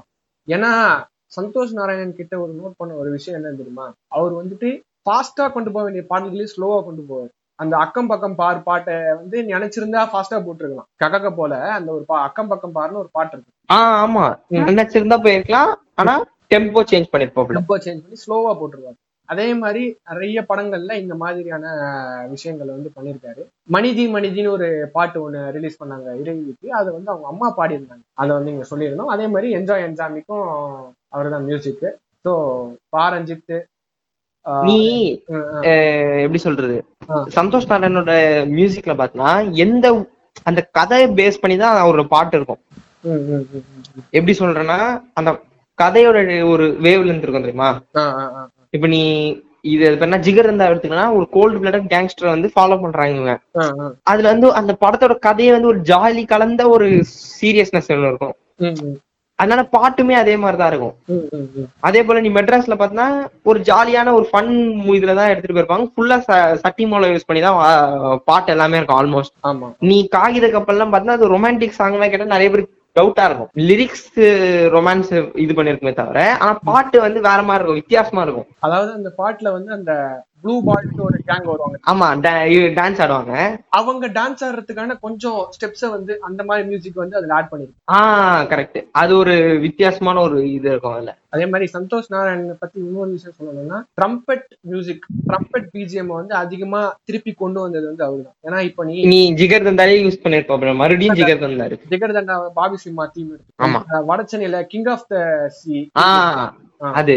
அதே மாதிரி நிறைய பாடல்கள் நிறைய பிஜிஎம் இருக்கு. எல்லாத்துக்குமே வந்து ட்ரம்பெட் யூஸ் பண்ணி இதுல கர்ணன்லயே கூட யூஸ் பண்ணிருப்பாங்களா? ஆமா. எல்லாத்துக்கும் பிஜிஎம்ல வந்துட்டு அந்த அளவுக்கு ஒரு ட்ரம்பெட்டை அதிகமா யூஸ் பண்ணி நிறைய ஸ்போர்ட்ஸ் வாங்கக்கூடிய ஒரு ஆள் வந்து நம்ம சந்தோஷ் நாராயண் பாரஞ்சித் கூட எனக்கு- சுப்ராஜ் கூட நிறைய பேர் கூட இந்த மாதிரி ஒர்க் பண்ணியிருந்தாரு. காலா படத்தோட ஆல்பம் கூட அண்டர் ரேட்டட் தான் நான் சொல்லுவேன். ஏன்னா கபாலி படத்தோட ஆல்பம் வந்து என்ன சொல்றது அந்த நெருப்புடா பாட்டு எவ்வளவு ஹிட் ஆச்சுன்னா அந்த டைம்ல அதை ஃபீல் பண்ணிருந்தா தெரிஞ்சிருக்கும். ஆமா ஆமா கண்டிப்பா கண்டிப்பா. ஆக்சுவலி கபாலியோட ஆல்பம் விட காலாவோட ஆல்பம் எனக்கு ரொம்ப பிடிக்கும். அது கொஞ்சம் அண்டர் தான் காலாவோட ஆல்பம். கண்டிப்பா. அது மட்டும் இல்லாம சந்தோஷ் நாராயணோட பிஜிஎம்ஸும் எல்லாமே நல்லா இருக்கும். அதான் அதான் கண்டிப்பா தான் யுவன் சங்கர் ராஜாக்கு நிகராவே இருக்கும்னு நான் சொல்லுவேன் எனக்கு தெரிஞ்சு. எனக்கு யுவன் சங்கர் ராஜாக்கு அடுத்தபடி எனக்கு சந்தோஷ் நாராயணன் தான் பிடிக்கும். இன்னும் அதான் அவர் வந்துட்டு பாத்தீங்கன்னா இந்த சூது கவம்ல அவரோட பிஜிஎம் கேளுங்க. அது அது எந்த அளவுக்கு அவரு ஒரு காமிக் எஃபெக்டோட அதை போட்டிருக்காரோ? கர்ணன் படத்துலயோ இல்ல பரியரும் பெருமாள்லயோ அவரோட பிஜிஎம் கேட்கும்போது எவ்வளவு டிஃபர் ஆகுது? பரியரும் பெருமாள் அதுவும் அண்டர் ரேட்டட் ஆல்பம் தானே. அந்த படத்தை நிறைய பேர் பார்த்துருப்பாங்க தவிர அந்த பாட்டெல்லாம் கேட்டிருக்கவே மாட்டாங்க. அது சந்தோஷ் நாராயணன் தான் போட்டாரான்னு நிறைய பேருக்கு டவுட் இருக்கு. ஏன்னா தெரியல. நிறைய பேர் அவ்வளவு அண்டர் ரேட்டடா இருக்குன்ற. ஏன்னா அந்த படத்துல வந்து கருப்பி பாடல்னு ஒரு பாட்டு வரும். அந்த பாட்டு சரியான பாட்டு அது. எப்படி வந்து ஒரு அந்த பாட்டை கேளுங்க அந்த அந்த- அந்த எஃபெக்ட் எனக்கு எப்படி சொல்றேன்னு தெரியல அது அந்த பா அத வந்து நீங்க படத்தோட பாட்டோட கேட்டாதான் அதோட எஃபெக்ட் புரியும். ஃபுல் பொட்டன்ஷியல் புரியும். ஆமா கண்டிப்பா கண்டிப்பா. ஓகே அடுத்து. அவ்வளவுதானா நீ சொல்ல வேண்டியதை சொல்லிட்டேன் நான் சொல்ல வேண்டியதை சொல்லிட்டேன். அடுத்ததா வந்து இந்த பார்ட் ஒன்ல கடைசியா ஒரு மியூசிக் டைரக்டரை பத்தி பேசி முடிக்கணும். அப்படின்னா நான் யாரை பத்தி சொல்லுவேன்னா கண்டிப்பா வந்துட்டு நம்ம வித்யாசாகர் வித்யாசாகர் அவர்கள் வித்யாசாகர் வந்து கில்லியா கில்லி அதான்.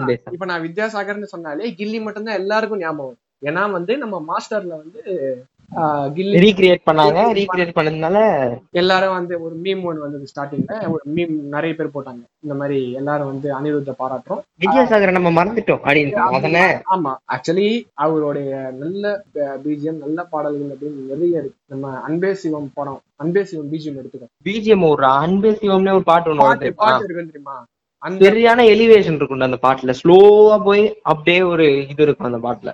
ஆமா அந்த அந்த பாடலுக்கும் அந்த அந்த இதுக்கும் நான் கம்போஸ் பண்ணது நம்ம வித்யாசாகர். இந்த மாதிரி நிறைய கம்போஸ் பண்ணி கடைசி வரைக்குமே அண்டர் ரேட்டடா தான் இருந்திருக்காரு அப்படின்றப்பதான் அந்த ஒரு விஷயம். ரியல் அண்டர் ரேட்டட்னு அப்படி சொல்லலாம். அப்படி சொல்லலாம். அது ஒரு நாலஞ்சு பேர் இருக்காங்க. அதை நாங்க அடுத்த வித்யாசாகரோட சேர்த்து நாங்க அடுத்த இதுல மென்ஷன் பண்றோம். யார் யாரெல்லாம் அண்டர் ரேட்டடா இருந்திருக்காங்கன்னு சொல்லிட்டு. ஸோ அவரை பத்தி இங்க ஒரு சின்ன கிளிம்ஸ் கொடுத்து முடிச்சிடுறோம். ஒரு வித்யாசாகர் அவரை பத்தி சொல்லணும்னா. ஏர்லி டூ கே கிட்ஸோட டூ கேல late nineties early two K அந்த டைம்ல பிறந்தவங்கள ஆ. இன்ஸ்பிரேஷனல் சாங்னு பார்த்தா கில்லில வந்து அஜ்லர் வில்னு ஒரு பாட்டு வரும் பார்த்திருக்கியா ஆமா ஆமா. எ, விஜய் பார்த்தா அப்படியே பனியன் மட்டும் போட்டு வாயில சிகரெட் அப்படியே அந்த ஜீப்பை தூக்கி அப்படியே அந்த பஞ்சருக்கு மாத்தும் போது அவங்க ஒரு மியூசிக் ஒன்று வரும் பாரு. ஆமா ஆமா. அதெல்லாம் வேற லெவல்ல ஒரு ஃபீல் ஆனா வண்டி அந்த படம் தான் மொக்கையா இருந்து நம்ம கலாய்ச்சாலும் அந்த டைம்ல அந்த சீன் இப்போவும் அந்த சீன் பார்க்கும்போது எனக்கு ஒரு ஒரு வேற லெவல் ஃபீல் ஒன்று இருக்கு. படம் மொக்கன்ட்டீங்க எனக்கு பிடிக்குமே அந்த படம். எனக்கு அந்த அளவுக்கு நம்பிக்கை இல்லை ப்ரோ ஓகே கதைப்படின்னு பார்த்து செமிஃபைனல்ஸ் எல்லாமே ஃபைனல்ஸ் பண்ணாங்க அதுவே ஒரு பெரிய பிளாட் ஹோல் தான். பிளாட் ஹோல் படி வரை நான் வந்து ஒரு கமர்ஷியல் படம் கமர்ஷியல் படம்னா நல்ல சூப்பரான படம் நான் அதுல குறைய சொல்ல மாட்டேன். அதான் சொல்றேன்டா அந்த சீன் எனக்கு இப்ப பார்த்தாலும் எனக்கு ரொம்ப பிடிக்கும் அந்த படம் இப்ப படம் உட்காந்து பார்ப்பேன் ஆனா. ஒரு என்ன சொல்றது. அது ஒரு கமர்ஷியல் படமா சூப்பரா இருக்கும் அவ்வளவுதான். ஆக்சுவலி நீ அவரோட ஆல்பம் அப்படின்னு எடுத்துக்கிட்டேன்னா நம்ம இயற்கை படத்தை எடுத்துக்கோ. இய- இயற்கை. இயற்கை எஸ்பி ஜனார்த்தனோட இயற்கை படத்துக்கும் அவரு தான் மியூசிக் டைரக்டர் அந்த படத்தை அந்த படமே வந்து ஒரு அண்டர் படம். அந்த படம் நீங்க போய் பாருங்க. அந்த படத்துல அந்த லேண்ட்ஸ்கேப்புக்கும் அந்த மியூசிக்கும் எவ்வளவு வந்து செட் ஆகுது. கடல் சவுண்ட்ல அது ரொம்ப முக்கியம்டா. நீ இத சொல்ற தெரியுமா? வந்து ஒரு ஊரை பத்தி எடுக்கிறோம்னா அந்த மியூசிக்கும் அந்த ஊருக்கும் சம்மந்தம் இருக்கணும். நீ இப்போ வட சென்னையில வந்து இப்ப நீ ஒரு ரேப் ஒண்ணு இறக்குறனா. செட் ஆகாது. ஆனா போர்க்காலத்துல அது செட் ஆச்சே தவிர வட சென்னையில செட் ஆகுமான்றது தெரியாது. ஆக்சுவலி வட சென்னையிலேயே ரேப் இருக்கும். அந்த எங்க இருக்கும்? பட்டாப்பட்டி பாட்டு வந்து ஒரு கிட்டத்தட்ட ஒரு ரேப் மாதிரி தான் போட்டு ரேப் மாதிரிதான் இருக்கும். நான் சொல்றது இப்போ ஒரு இங்கிலீஷே நீ உள்ள கொண்டு வந்துருன்ற நான். தமிழ் விட்டுரு. ம். இப்போ நீ எப்படி பொல்லாதவன் பொல்லாதவன் எடுத்துக்கூடா. கரெக்டான எக்ஸாம்பிள் அதுல வந்து ஒரு பாட்டு ஒண்ணு வரும். படத்துக்கும் பாட்டுக்கும் அது ஒரு ரொமான்ஸ் சாங்ல போய் அப்படியே ஒரு யோகி பீலா நடுல வந்து பாடுவாரு. நம்ம என் தலைவெல்லாம் வந்து பிரைட்ஸ் எல்லாம் போட்டு ஆ, ஆ. அப்போ வந்து ஒரு செட் ஆகாத ஒரு கமர்ஷியலான ஒரு பாட்டா மாதிரி தான் இருக்கும் அது. ஆனா நீ வட சென்னையிலேயே அதே மாதிரி ஒரு இது கொண்டு வந்தா செட் ஆயிருக்காது. அந்த லேண்ட்ஸ்கேப்புக்கும் அந்த பாட்டுக்கும் செட் ஆயிருக்காது. கண்டிப்பா கண்டிப்பா. ஏன்னா இப்ப அதுதான் நம்ம கர்ணன்ல அதுதான் சொன்னோம். அந்த விட்டுறாதீங்க எப்போ போட்டு தப்பு பண்ணிட்டாங்க. ஏன்னா அந்த அதுக்கு பதிலா அங்க பாட்டே போடாம ஒரு மான்டாக் சீக்வன்ஸ் மாதிரியாவே விட்டுட்டு இருந்திருக்கலாம்டா. அதுதான் ஒரே ஒரு சின்ன குறை. ஒரு பிஜிஎம்மா போட்டு இருந்திருக்கலாம் அந்த இடத்துல. அதுதான் வித்யாசாகர் வந்து அவருடைய படங்கள்ல. நம்ம இந்த படத்தை எடுத்துக்கோ. நம்ம கமர்ஷியல் படம்னு வரும்போது தில் தூள் ரெண்டு படத்தையும் எடுத்துக்கோங்க. சூப்பரா இருக்கும். ரெண்டு படத்துலயும் பாட்டு. ரெண்டு படத்துலயுமே வந்து ரெண்டு படத்து இந்த தில் படத்துல ஒரு பாட்டு வரும்டா. கண்ணுக்குள்ள ஒருத்தி வச்சிருக்கா சிரிக்குன்னு ஒரு பாட்டு வரும். அந்த ஆட் ஏஜென்சில போயிட்டு ஒரு ஆடுற மாதிரி நம்ம மாணிக்க விநாயகம் அவர்கள் பாடியிருப்பாங்க. அவரோட வாய்ஸ் எனக்கு ரொம்ப பிடிக்கும். அந்த பாட்டு வந்து ரொம்ப சூப்பரா இருக்கும். தூளோட தீம் சாங் நல்லா தான் இருக்கும். மதுரை வீரன் தானே அந்த பாட்டு. அந்த பாட்டு வந்து இப்போ பயங்கர ஃபேமஸ் ஆகிட்டு இருக்கு. இப்ப வந்து அதை ட்ரோல் பண்ணிக்கிட்டு இருக்கானுங்க. இந்த காலத்துல அதோட பவர் தெரியாம பேசிக்கிட்டு அதுதான் அதுதான் இன்னைக்கு வந்து வித்யாசாகர் இவ்வளவு பிரைஸ் பண்றதுக்கு வரதுக்கு காரணம். ஏன்னா அன்னைக்கு பிரைஸ் பண்ணதை விட்டுட்டு இன்னைக்கு வந்து இவ்வளவு பிரைஸ் பண்ணது அந்த ட்ரோல் தான் காரணம். அதுதான் அந்த இந்த மாதிரியான நம்ம திருமலை படத்தை எடுத்துக்கோ. திருமலை படத்துக்கு அவர்தான். திருமலை படத்துல ஸ்டார்டிங்ல ஒரு சாங் வரும். அந்த நம்ம லாரன்ஸ் இவங்களோட செம்மையா இருக்கும் அந்த சீன் கூட. பாட்டுக்கும் அந்த இட சீனுக்கும் ஓரளவுக்கு சம்மந்தம் இருக்கும். ஆமா ஆமா ஆமா. ஒரு என்ஜாய்மெண்டான ஒரு ஸ்டார்டிங் சாங்ன்ற போது இன்ட்ரடக்ஷன் சாங் ஆக்சுவலி எனக்கு அந்த பாட்டு ரொம்ப பிடிக்கும். அந்த அவங்க அவங்களோட ரெண்டு பேரோட டான்ஸுமே ரொம்ப பிடிக்கும். சரியான டான்ஸ் அந்த சீக்வன்ஸ். செம்ம ஃபாஸ்டா ஆடி இருப்பாங்க ஸோ அதுதான். வித்யாசாகர்னு பாக்குறப்போ இவ்வளவு ஒரு பெரிய ஒரு இது இருக்கு. ஓகே அடுத்து பார்ட் ரெண்டு முடிச்சுப்போமா ஓகே ரொம்ப பெருசா போயிட்டோம்னு நினைக்கிறேன். ஆமா ஆமா. பரவாயில்ல. இருக்கட்டும். மியூசிக் பத்தி தானே பேசி கேட்பாங்க. ஏதாவது சொல்லணும்னா சொல்லிரு. Indian cinema and mu Indian music ரெண்டுமே வந்து மிக்ஸ் ஆயிருச்சு. அது அந்த காலத்துல இருந்தே ஏன்னா நம்ம மேடை சி மேடை நாடகத்துல இருந்து தான் நம்ம சினிமா எடுக்க ஆரம்பிச்சோம்ல. ஒரு படத்துல இருபத்தஞ்சு பாட்டு இருபது பாட்டு முப்பது பாட்டுன்னு அதே குறைஞ்சு குறைஞ்சு குறைஞ்சு தானே வந்துச்சு. அதனால இண்டிபெண்டன்ட் மியூசிக் ஆர்டிஸ்டுங்களோட அடி செமையா அடிபட்டான் இண்டிபெண்டன்ட் ஆர்டிஸ்ட் நீ கண்டே பிடிக்க முடியாது. இப்பதான் வந்து ஓரளவுக்கு கம்பேக் கொடுக்குறாங்க இண்டிபெண்டன்ட் ஆர்டிஸ்ட்ன்றவங்க நம்ம இப்ப பாதி நாம எவ்வளவுதான் கலாய்ச்சாலும் இண்டிபெண்டன்ட் ஆர்டிஸ்டா ஒரு நல்ல ஒரு வேலை செஞ்சிருந்தாப்ல ஆமா ஆமா கண்டிப்பா கண்டிப்பா. அறிவு இருக்காப்ல. அப்புறம் இவங்க இருக்காங்க அவங்க பேர் என்ன? அந்த கேஷ்லெஸ் கலெக்டிவ் அவங்க ஃபுல்லாவே அந்த குரூவே இருக்கு. அதுக்கப்புறம் நீ அவங்க பேர் கூட மறந்து போச்சுடா அந்த செவன் அப் கிக்னு ஒரு குரூ ஒன்று இருக்கும்டா. அதான் விவேக் மெர்வின். அவங்க அவங்க ரெண்டு பேர் இருக்காங்க. ஆனா இப்ப சினிமா வந்துட்டாங்க பட் அறிவே சினிமா வந்துட்டாருப்பா. அறிவு வந்துட்டாரு தான் பட் அவர் இன்னும் அந்த அளவுக்கு உன்னை இண்டிபெண்டன்ட்ல இருக்காப்லன்ற. அது மட்டும் இல்லாம நீ மலேசியால வாழும் தமிழர்கள் இருக்காங்க தெரியுமா? ஆமா ஆமா. அவங்க வந்து இண்டிபெண்டன்ட் மியூசிக்கு பயங்கரமான கான்ட்ரிபியூஷன் கொடுத்துருக்காங்க. நீ யோகி பி எடுத்துக்கோ ஹேவாக் பிரதர்ஸ் எடுத்துக்கோ. ஹேவாக் பிரதர்ஸ் இப்போ ஓரளவுக்கு காமனா நிறைய பேர் கேட்டிருப்பாங்க. ஆமா. அவங்க வந்து தமிழ்லயும் பாட்டு போடுவாங்க. மலேசியன் லாங்குவேஜ்ல மலாய் தானே? ஆமா ஆமா. மலாயிலயும் மியூசிக் போட்டிருப்பாங்க. ம், ம். அவங்க தான் இண்டிபெண்டன்ட் மியூசிக் வந்து தமிழ்ல ஓரளவுக்கு கொண்டு வந்தாங்க. நீ ஏன்னா முகன் ட்ரோ இருக்காருல்ல பிக் பாஸ் எல்லாம் வந்துட்டு போனாரு. ஆமா. அவரும் ஓரளவுக்கு இண்டிபெண்டன்ட் மியூசிக். கான்ட்ரிபியூஷன் கொடுக்குறாப்ல ஆமா ஆமா. கண்டிப்பா கண்டிப்பா. அதனால நம்ம பார்ட் டூல நம்ம என்னென்ன பத்தி பேச போறோம்னா நம்ம மிச்சமா வச்ச மியூசிக் டைரக்டர்ஸையும் இண்டிபெண்டன்ட் அண்டர் மியூசிக் டைரக்டர்ஸையும் அதே மாதிரி அந்த ட்ரெண்ட் எப்படி மாறி இருக்கு அப்படின்னு ட்ரெண்டு பிளஸ் அது மட்டும் இல்லாம நம்ம இண்டிபெண்டன்ட் மியூசிக் அதை பத்தி பேசணும். கண்டிப்பா கண்டிப்பா. சேஞ்சஸ் என்ன நம்மளுக்கு தேவை அப்படின்ற ஒரு பார்ட்டியை நம்ம பேசணும். அதே மாதிரி இங்க வந்து நான் ஒரு ஒரு ஒரு நிகழ்வை வந்து இங்க நான் சுட்டிக்காட்டி ஆகணும். நம்ம இவன் அவர்கள் வந்து ரம்ஜான் ஸ்டார்ட் ஆகிற டைம்ல அவரு அவனா அவனா தெரியும் அவனா தானே இந்த இஸ்லாமா கன்வெர்ட் ஆயிட்டாரு. அது அது நமக்கு தேவையில்லாத விஷயம். என்ன? மியூசிக் தான் மியூசிக் மட்டும் கேட்கிறோம். இஸ்லாமா கன்வெர்ட் அது அவங்க ஒவ்வொருத்தரோட விருப்பம். என்ன? அவர் வந்துட்டு இவன் இல்லை யாரை எடுத்துக்கிட்டாலுமே எந்த ஒரு இஸ்லாம் சமூகத்தை சேர்ந்தவங்க எடுத்துக்கிட்டாலுமே அந்த ரம்ஜான் ஸ்டார்டிங் ஒரு ரெண்டு மூணு நாளைக்கு வந்து டே டூ டே த்ரீ அந்த மாதிரின்னு போட்டு அது இஃப்தார் அந்த இஃப்தார் பிரேக் பண்ணும்போது அந்த கவுண்ட் வச்சுப்பாங்க. அதை வந்து வெளியில சொல்லுவாங்க டே ஒன் டே டூ அது ஒரு ஒரு நாளைக்கு ஒரு ஒரு கருத்து சொல்லுவாங்கடா அது வந்து ஒரு ஆமா ஒரு ஒரு இவன் ஒருத்த வந்து ஒரு புளுத்தி ஒருத்த வந்து குரான்ல இருந்து ஒரு செய்திங்க போட்டிருந்தாரு ட்விட்டர்ல நம்ம நம்ம புளுத்தி அண்ணன் ஒருத்தர் வந்து this is a fan following page this is not a page to preach அப்படின்னு வந்து ஒரு இல்ல நான் ஒரு கேள்வி கேட்பேன் அப்புறம் நம்மள தப்பா சொல்லிடுவாங்க இல்லடா நம்ம வந்து ஆன்டி இந்தியன்ன்றவாங்க என்ன? அது அடுத்த விஷயம் என்ன? ஆன்டி இந்தியன் சொல்லிடுவானுங்க சொல்லிட்டு இருப்பானுங்க போன எபிசோடு கேட்டிருந்தாங்கன்னா சொன்னா சொல்லிட்டு போதும். நான் என்னன்னா உனக்கு பிடிக்குதோ பிடிக்கலையோ உனக்கு உன்னோட ஒரு காஸ்ட் ரிலிஜன் அதெல்லாம் விட்டுரு. உனக்கு பிடிக்குதோ பிடிக்கலையோ அவனோட. ஆர்ட்ல அவனை பத்தி உனக்கு ஏதாவது கிரிட்டிசிசம் வேலிட் கன்ஸ்ட்ரக்டிவ் கிரிட்டிசிசம் இருந்தா நீ வைக்கலாம் முன் முன் வைக்கலாம். அதை விட்டுட்டு நீ அவனோட பர்சனல் லைஃப போய் நோண்டிக்கிட்டு இருந்தனா அது தப்பு. அதுதான் நான் சொல்றேன். இப்போ ஒவ்வொரு ரிலீஜனை ஃபாலோ பண்றது ஒரு இது ஒரு பிரின்சிபல் ஃபாலோ பண்றது அதெல்லாம் அவங்களோட விருப்பம். பர்சனல் பிலீஃப்ஸ் அவங்க அதை போஸ்ட் போடுறாங்க அப்படின்னா உனக்கு பிடிச்சிருந்தா ஓகே நீயும் அதுக்கேத்த மாதிரி ஏதாவது கமெண்ட் பண்ணு. பிடிக்கலன்னா விட்டுட்டு போ. பார்க்காத போ. அவ்வளவுதான். நீ எதுக்கு இல்லடா நீ இதே கேள்வி வந்து இதே ஒரு விஷயத்த வந்து ஒரு ஒரு வேற ஏதாவது ஒரு செலிபிரிட்டி ஒரு கோயில்ல போய் ஒரு சாமி கும்பிடுற மாதிரி ஒரு விநாயகர் சதுர்த்தி ஏன்னா தனுஷே பார்த்தனா ஓம் நம சிவாயன் தான் கடைசியில போடுவாப்புல ஒரு ஒரு ஸ்டேட்மெண்ட்டுக்கு முடியும் போதும். அதுக்கெல்லாம் எவனா போய் சொல்லியிருக்கானா you are movie actor you should not post this எவனா போய் சொல்றானா? சொல்ல மாட்டானுங்க. சொல்ல மாட்டாங்க. நம்ம ஊர்ல வந்து இஸ்லாமோபிக் ஆளுங்க நிறைய பேர் இருக்காங்க. மைனாரிட்டியை தாக்குறது தான் இவங்களோட வேலை என்ன அது சங்கீத் வேணாம் அந்த வார்த்தையை வேணாம். உங்களுக்கு வந்து ஸ்தானில குளிக்கிறத விட்டா வேற எதுவும் தெரியாது. மூளை இல்லைன்னா மூடிட்டு உக்காருங்க. அவ்வளவுதான். மூடிட்டு உக்காருங்க. எவனையும் குறை சொல்றதுக்கு எடுத்து தூக்கிட்டு வராது. அவ்வளவுதான். Follow focus on science bro focus on science ஆமா. நெட் இருக்கு. ஃபேஸ்புக் யூஸ் பண்ற இன்ஸ்டாகிராம்ல இருந்து கமெண்ட் பண்ண தெரியும் உனக்கு. கூகுள்ல போய் ஒரு ரெண்டு சர்ச் அடிக்க தெரியல. அறிவியலே சொல்லியிருக்கிறாங்க. முன்னோர்கள் அறிவியலை சொல்லியிருக்காங்க. அதாவது இன்னைக்கு கண்டுபிடிச்சிருப்பாங்க இந்த எனக்கு வந்து ரெண்டு மூணு கிரிட்டிசிசம்ஸ் இருக்கு. அத வந்து என்னன்னா. இங்க சொல்லிடுறேன் நானு விடு. கவர்மெண்டே ஒன் சைடடா இருக்கும் போது. நீ எப்படி ஒரு காமன் மேன ஒன் சைடடா இருக்க கூடாதுன்னு நீ சொல்ல முடியும். புரியுதா நான் சொல்றேன்ட்டு. கவர்மெண்டே ஒரு பக்கம் சாஞ்சிருக்கும் போது மக்களும் இன்னொரு பக்கம் சாயறானுங்க. அவ்வளவுதான். நான் கேக்குறேன் விஷயம் தெரிஞ்சு ஒரு சைடா சாஞ்சிருக்கான்டா நீ விஷயம் தெரியாம இருக்கடா. நீ கத்துக்கு நீ விஷயம் தெரிஞ்சு சாஞ்சனா தான் உனக்கு விஷயத்தை தெரிஞ்சுனா நீ சாயவே மாட்ட. ஆஹ் அதான். விஷயம் தெரிஞ்சு விஷயம் தெரியாது சரி ஓகே. நம்ம பாலிடிக்ஸ் பத்தி உள்ள ரொம்ப பேசிட்டு மியூசிக் டைரக்டர் ஆரம்பிச்சு எங்க வந்திருக்கோம் பாருங்க. நான் வந்து ஃபர்ஸ்ட் டைம் முடிவு பண்ணி வச்சிருந்தேன். அதை பேசி அவனுக்கு சொல்லிட்டேன். அவ்வளவுதான். நம்ம அடுத்த பாட்டுல வந்து இந்த எபிசோட வந்து கண்டினியூ பண்ணுவோம். சீசன் ஒன் அண்ட் டூல எங்க எங்களுக்கு சப்போர்ட் பண்ணுங்க. த்ரீக்கோ சப்போர்ட் பண்ணதுக்கு ரொம்ப நன்றி. சப்போர்ட் பண்ணுங்க. இந்த எபிசோட கேட்டவங்க எல்லாருக்குமே வந்து ரொம்ப நன்றி. கீப் சப்போர்ட்டிங் ஷேரிங் இன்ஸ்டாகிராம்ல பாப் கல்ச்சர் டாட் பாட்காஸ்ட் அப்புறம் ட்விட்டர்ல புதுசா பேஜ் ஆரம்பிச்சிருக்கோம். இட்ஸ் பிசி பாட்காஸ்ட் அப்படின்ற ஒரு பேஜ் ஆரம்பிச்சிருக்கோம். ஃபாலோ பண்ணுங்க சப்போர்ட் பண்ணுங்க. கீப் ஷேரிங் கீப் சப்போர்ட்டிங் அந்த எண்டு கோட்டை சொல்றப்பா. This is Akash and Pacino signing off from pop culture podcast stay tuned thank you